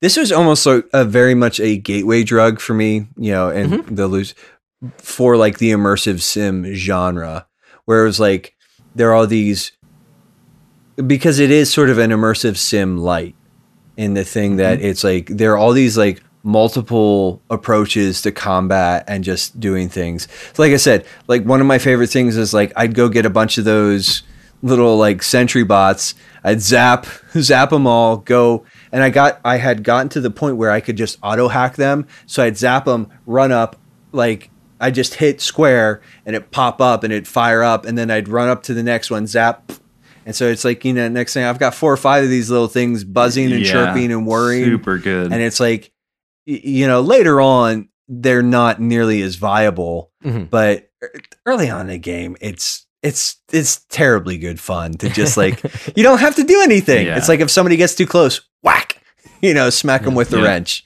Mhm. You know, maybe throw a lightning bolt at them and smack them with a wrench. Yeah. yeah Micah, so- what were your go-to plasmids? Uh, the same. I love the bolt, the the electrical. Outside of that, I would go with fire. Okay. Um, Incinerate. uh, yeah, Uh, just because sometimes you you would come across like an, a nice chunk that you could just like you Yeah. know uh, torch it and get some Yes. goodies Oh, or yeah. whatever, or like like it's a whole new doorway with like a whole bunch of goodies or a safe or something like that back Mhm. there. Um, so I would I would keep the fire on the ready, but. Yeah, um, telekinesis just for the stuff like you were saying, Nate, to grab goodies uh, from far away. Um, but yeah, the bolts, and I once I got through about uh, halfway through the game and kind of got stronger and stuff, I, it was bolt and wrench. I Yeah. just saved my ammo for big daddies, basically. Like I bolt wrenched every splicer, I think, Yeah. Yeah. I, I um, or just wrenched yeah, them. I did find myself going back to the wrench after you get more like upgrades to it. Um, and then I started Yeah. freezing people with it. And again, I kind of like had to wait until they were they came back because I wanted to Yeah. leave their corpse, which sounds so terrible Uh-huh. uh, to say out loud. Yep. But I mean, that's just part of it. Um, I will also say this is somewhat of a side note, but as I was looking into after I played the game, you know, after I finished it and everything, and just looking into a few more things, I never noticed it while I was playing the game. But the whole interplay, or the, the, the or I guess wordplay of uh, you have Adam and you have Eve, and I was like, Mhm. oh, okay. Oh, I didn't, I didn't notice that. Like, you know, you're getting Eve hypos the entire game, and you're getting Adam from Sure. beating Big Daddies, but it's like, oh, Adam and Eve, a new creation. I get it.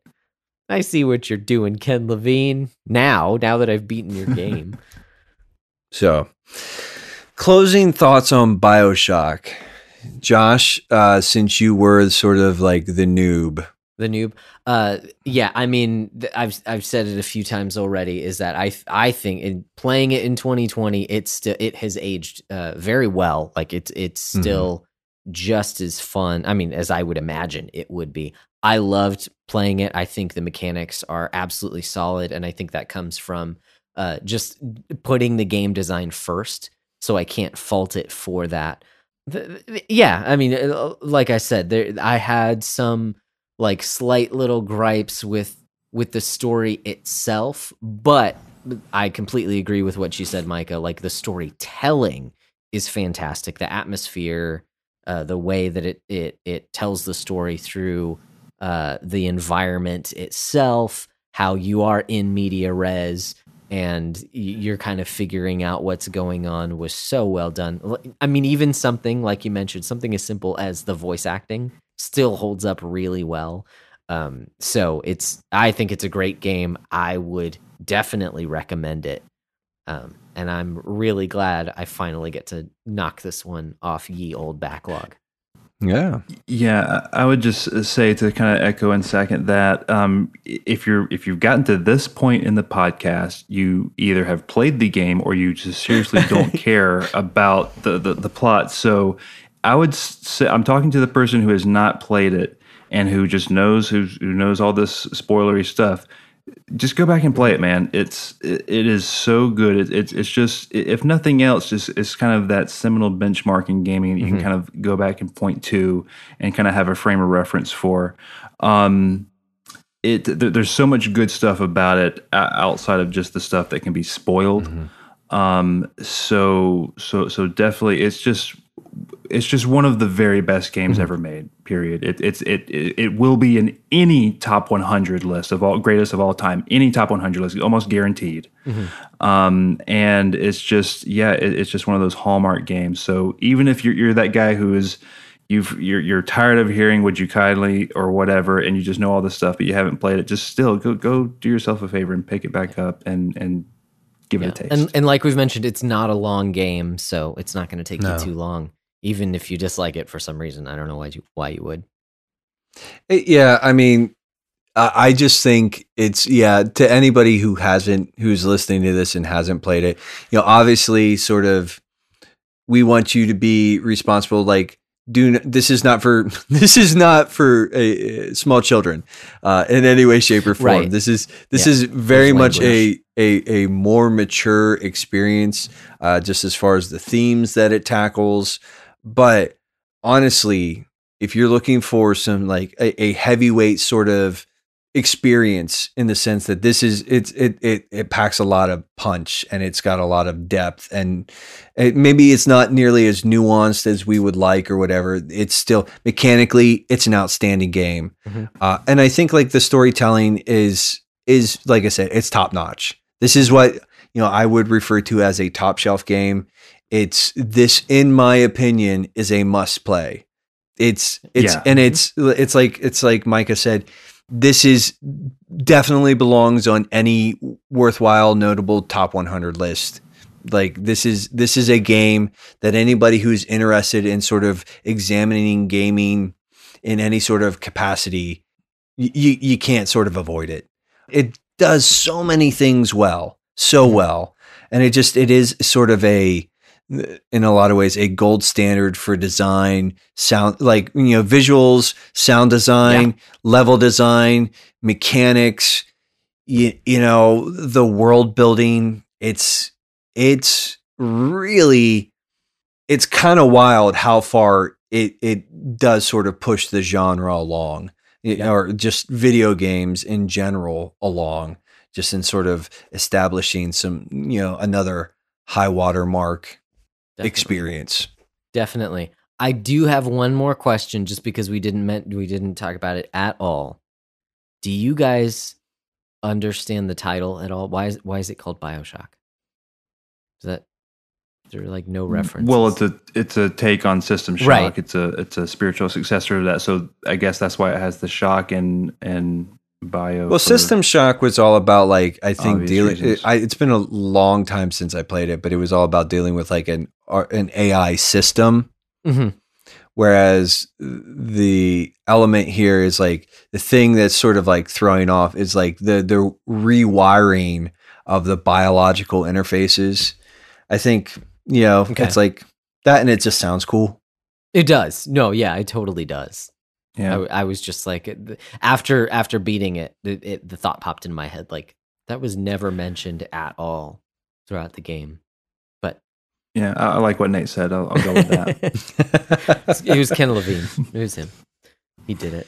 All right. So- well, that I I think that's a good amount of thoughts on BioShock for one evening. Um, if you guys have any thoughts for us, there's tons of ways that you can get a hold of us here at the Backlog Breakdown. On Twitter, our handle is at BBDownCast. You can email us at the backlog at gmail.com. And we also have the hashtag Backlog Book Club on Facebook, as well as a Discord server. We'd love you for you to join. Just hit us up and we can get you a link in there.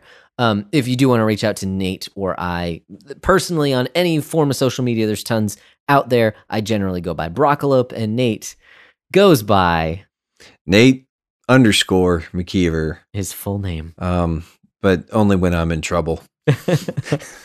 um, Micah, do you want to plug anything that uh, you're into or how people can get a hold of you if they want some more of your thoughts on Bioshock?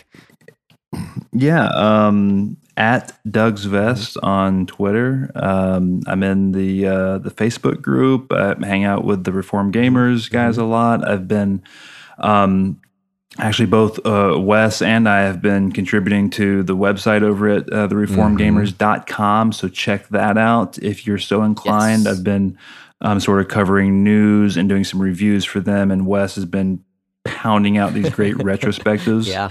Um, so so some really great content over there at thereformgamers.com. But yeah, I um I I post about video games on Twitter and uh, I'm up in I'm up in the group. So yeah, I'm around. Awesome. Um, if and you he's dig- got he's got excellent taste in video games. Mhm. Like Yeah. it's Thank you. it's it's mostly because he and I like a lot of the same things. So but I also enjoy your uh, your excitement for the coming uh, console generation. I know I have not been super big on it typically in the, in the podcast in general and my my views on it, but it's cool to see someone who is really excited and like your views on that. Yeah, always excited about about new hardware. That's that's where right where I like to Yeah. be is um, kind of in that that zeitgeist to, to to talk about that sort of stuff. So yeah, very much looking forward to next month. Yeah, yeah, it's almost here. That's crazy. That's awesome. yeah. well, if you guys dig what we do um, and you want to support us, you can always rate and review us on whatever podcast catcher that you're using. Uh, hopefully, you're subscribed, but share it with your friends. You know, all those friends who've never played Bioshock before. Uh, or who haven't heard our podcast before. like, I mean, kill two birds with one stone. Introduce them to two great things, There you go. or Would at least one great thing and one pretty okay slash good thing. Yeah, we're not begging here, but you know, would you kindly share the podcast with your friends? That, That'd be Oh. nice. Uh, and then we also do have a Patreon. Think of it as just like an online tip jar if you want to to uh, you know throw a buck or two in there, and uh, you'll get some some decent perks if I do say so myself. A video Well, version of the podcast. yeah, they well can they uh, can watch the the, the video and early access and uncut access. Yeah. Yeah, yeah. You want And see someday when I- when I do actually get it done, like I've I was doodling a little bit and I've got some swag ideas. So Mm, Love it. I I liked nice. those initial doodles. Those were nice. Uh, and then finally, we are also, if you know, you heard the commercial, we are a part of the Play Well Network, uh, a network of podcasts dedicated to en- enjoying entertainment better. Uh, so check all those podcasts out, theplaywellnetwork.com. Get PWNed. and the final word is going to go to none other than Andrew Ryan. I am Andrew Ryan, and I'm here to ask you a question. Is a man not entitled to the sweat of his brow? No, says the man in Washington, it belongs to the poor. No, says the man in the Vatican, it belongs to God. No, says the man in Moscow, it belongs to everyone. I rejected those answers. Instead, I chose something different. I chose the impossible. I chose rapture. A city where the artist would not fear the censor, where the scientist would not be bound by petty morality, where the great would not be constrained by the small. And with the sweat of your brow, rapture can become your city as well.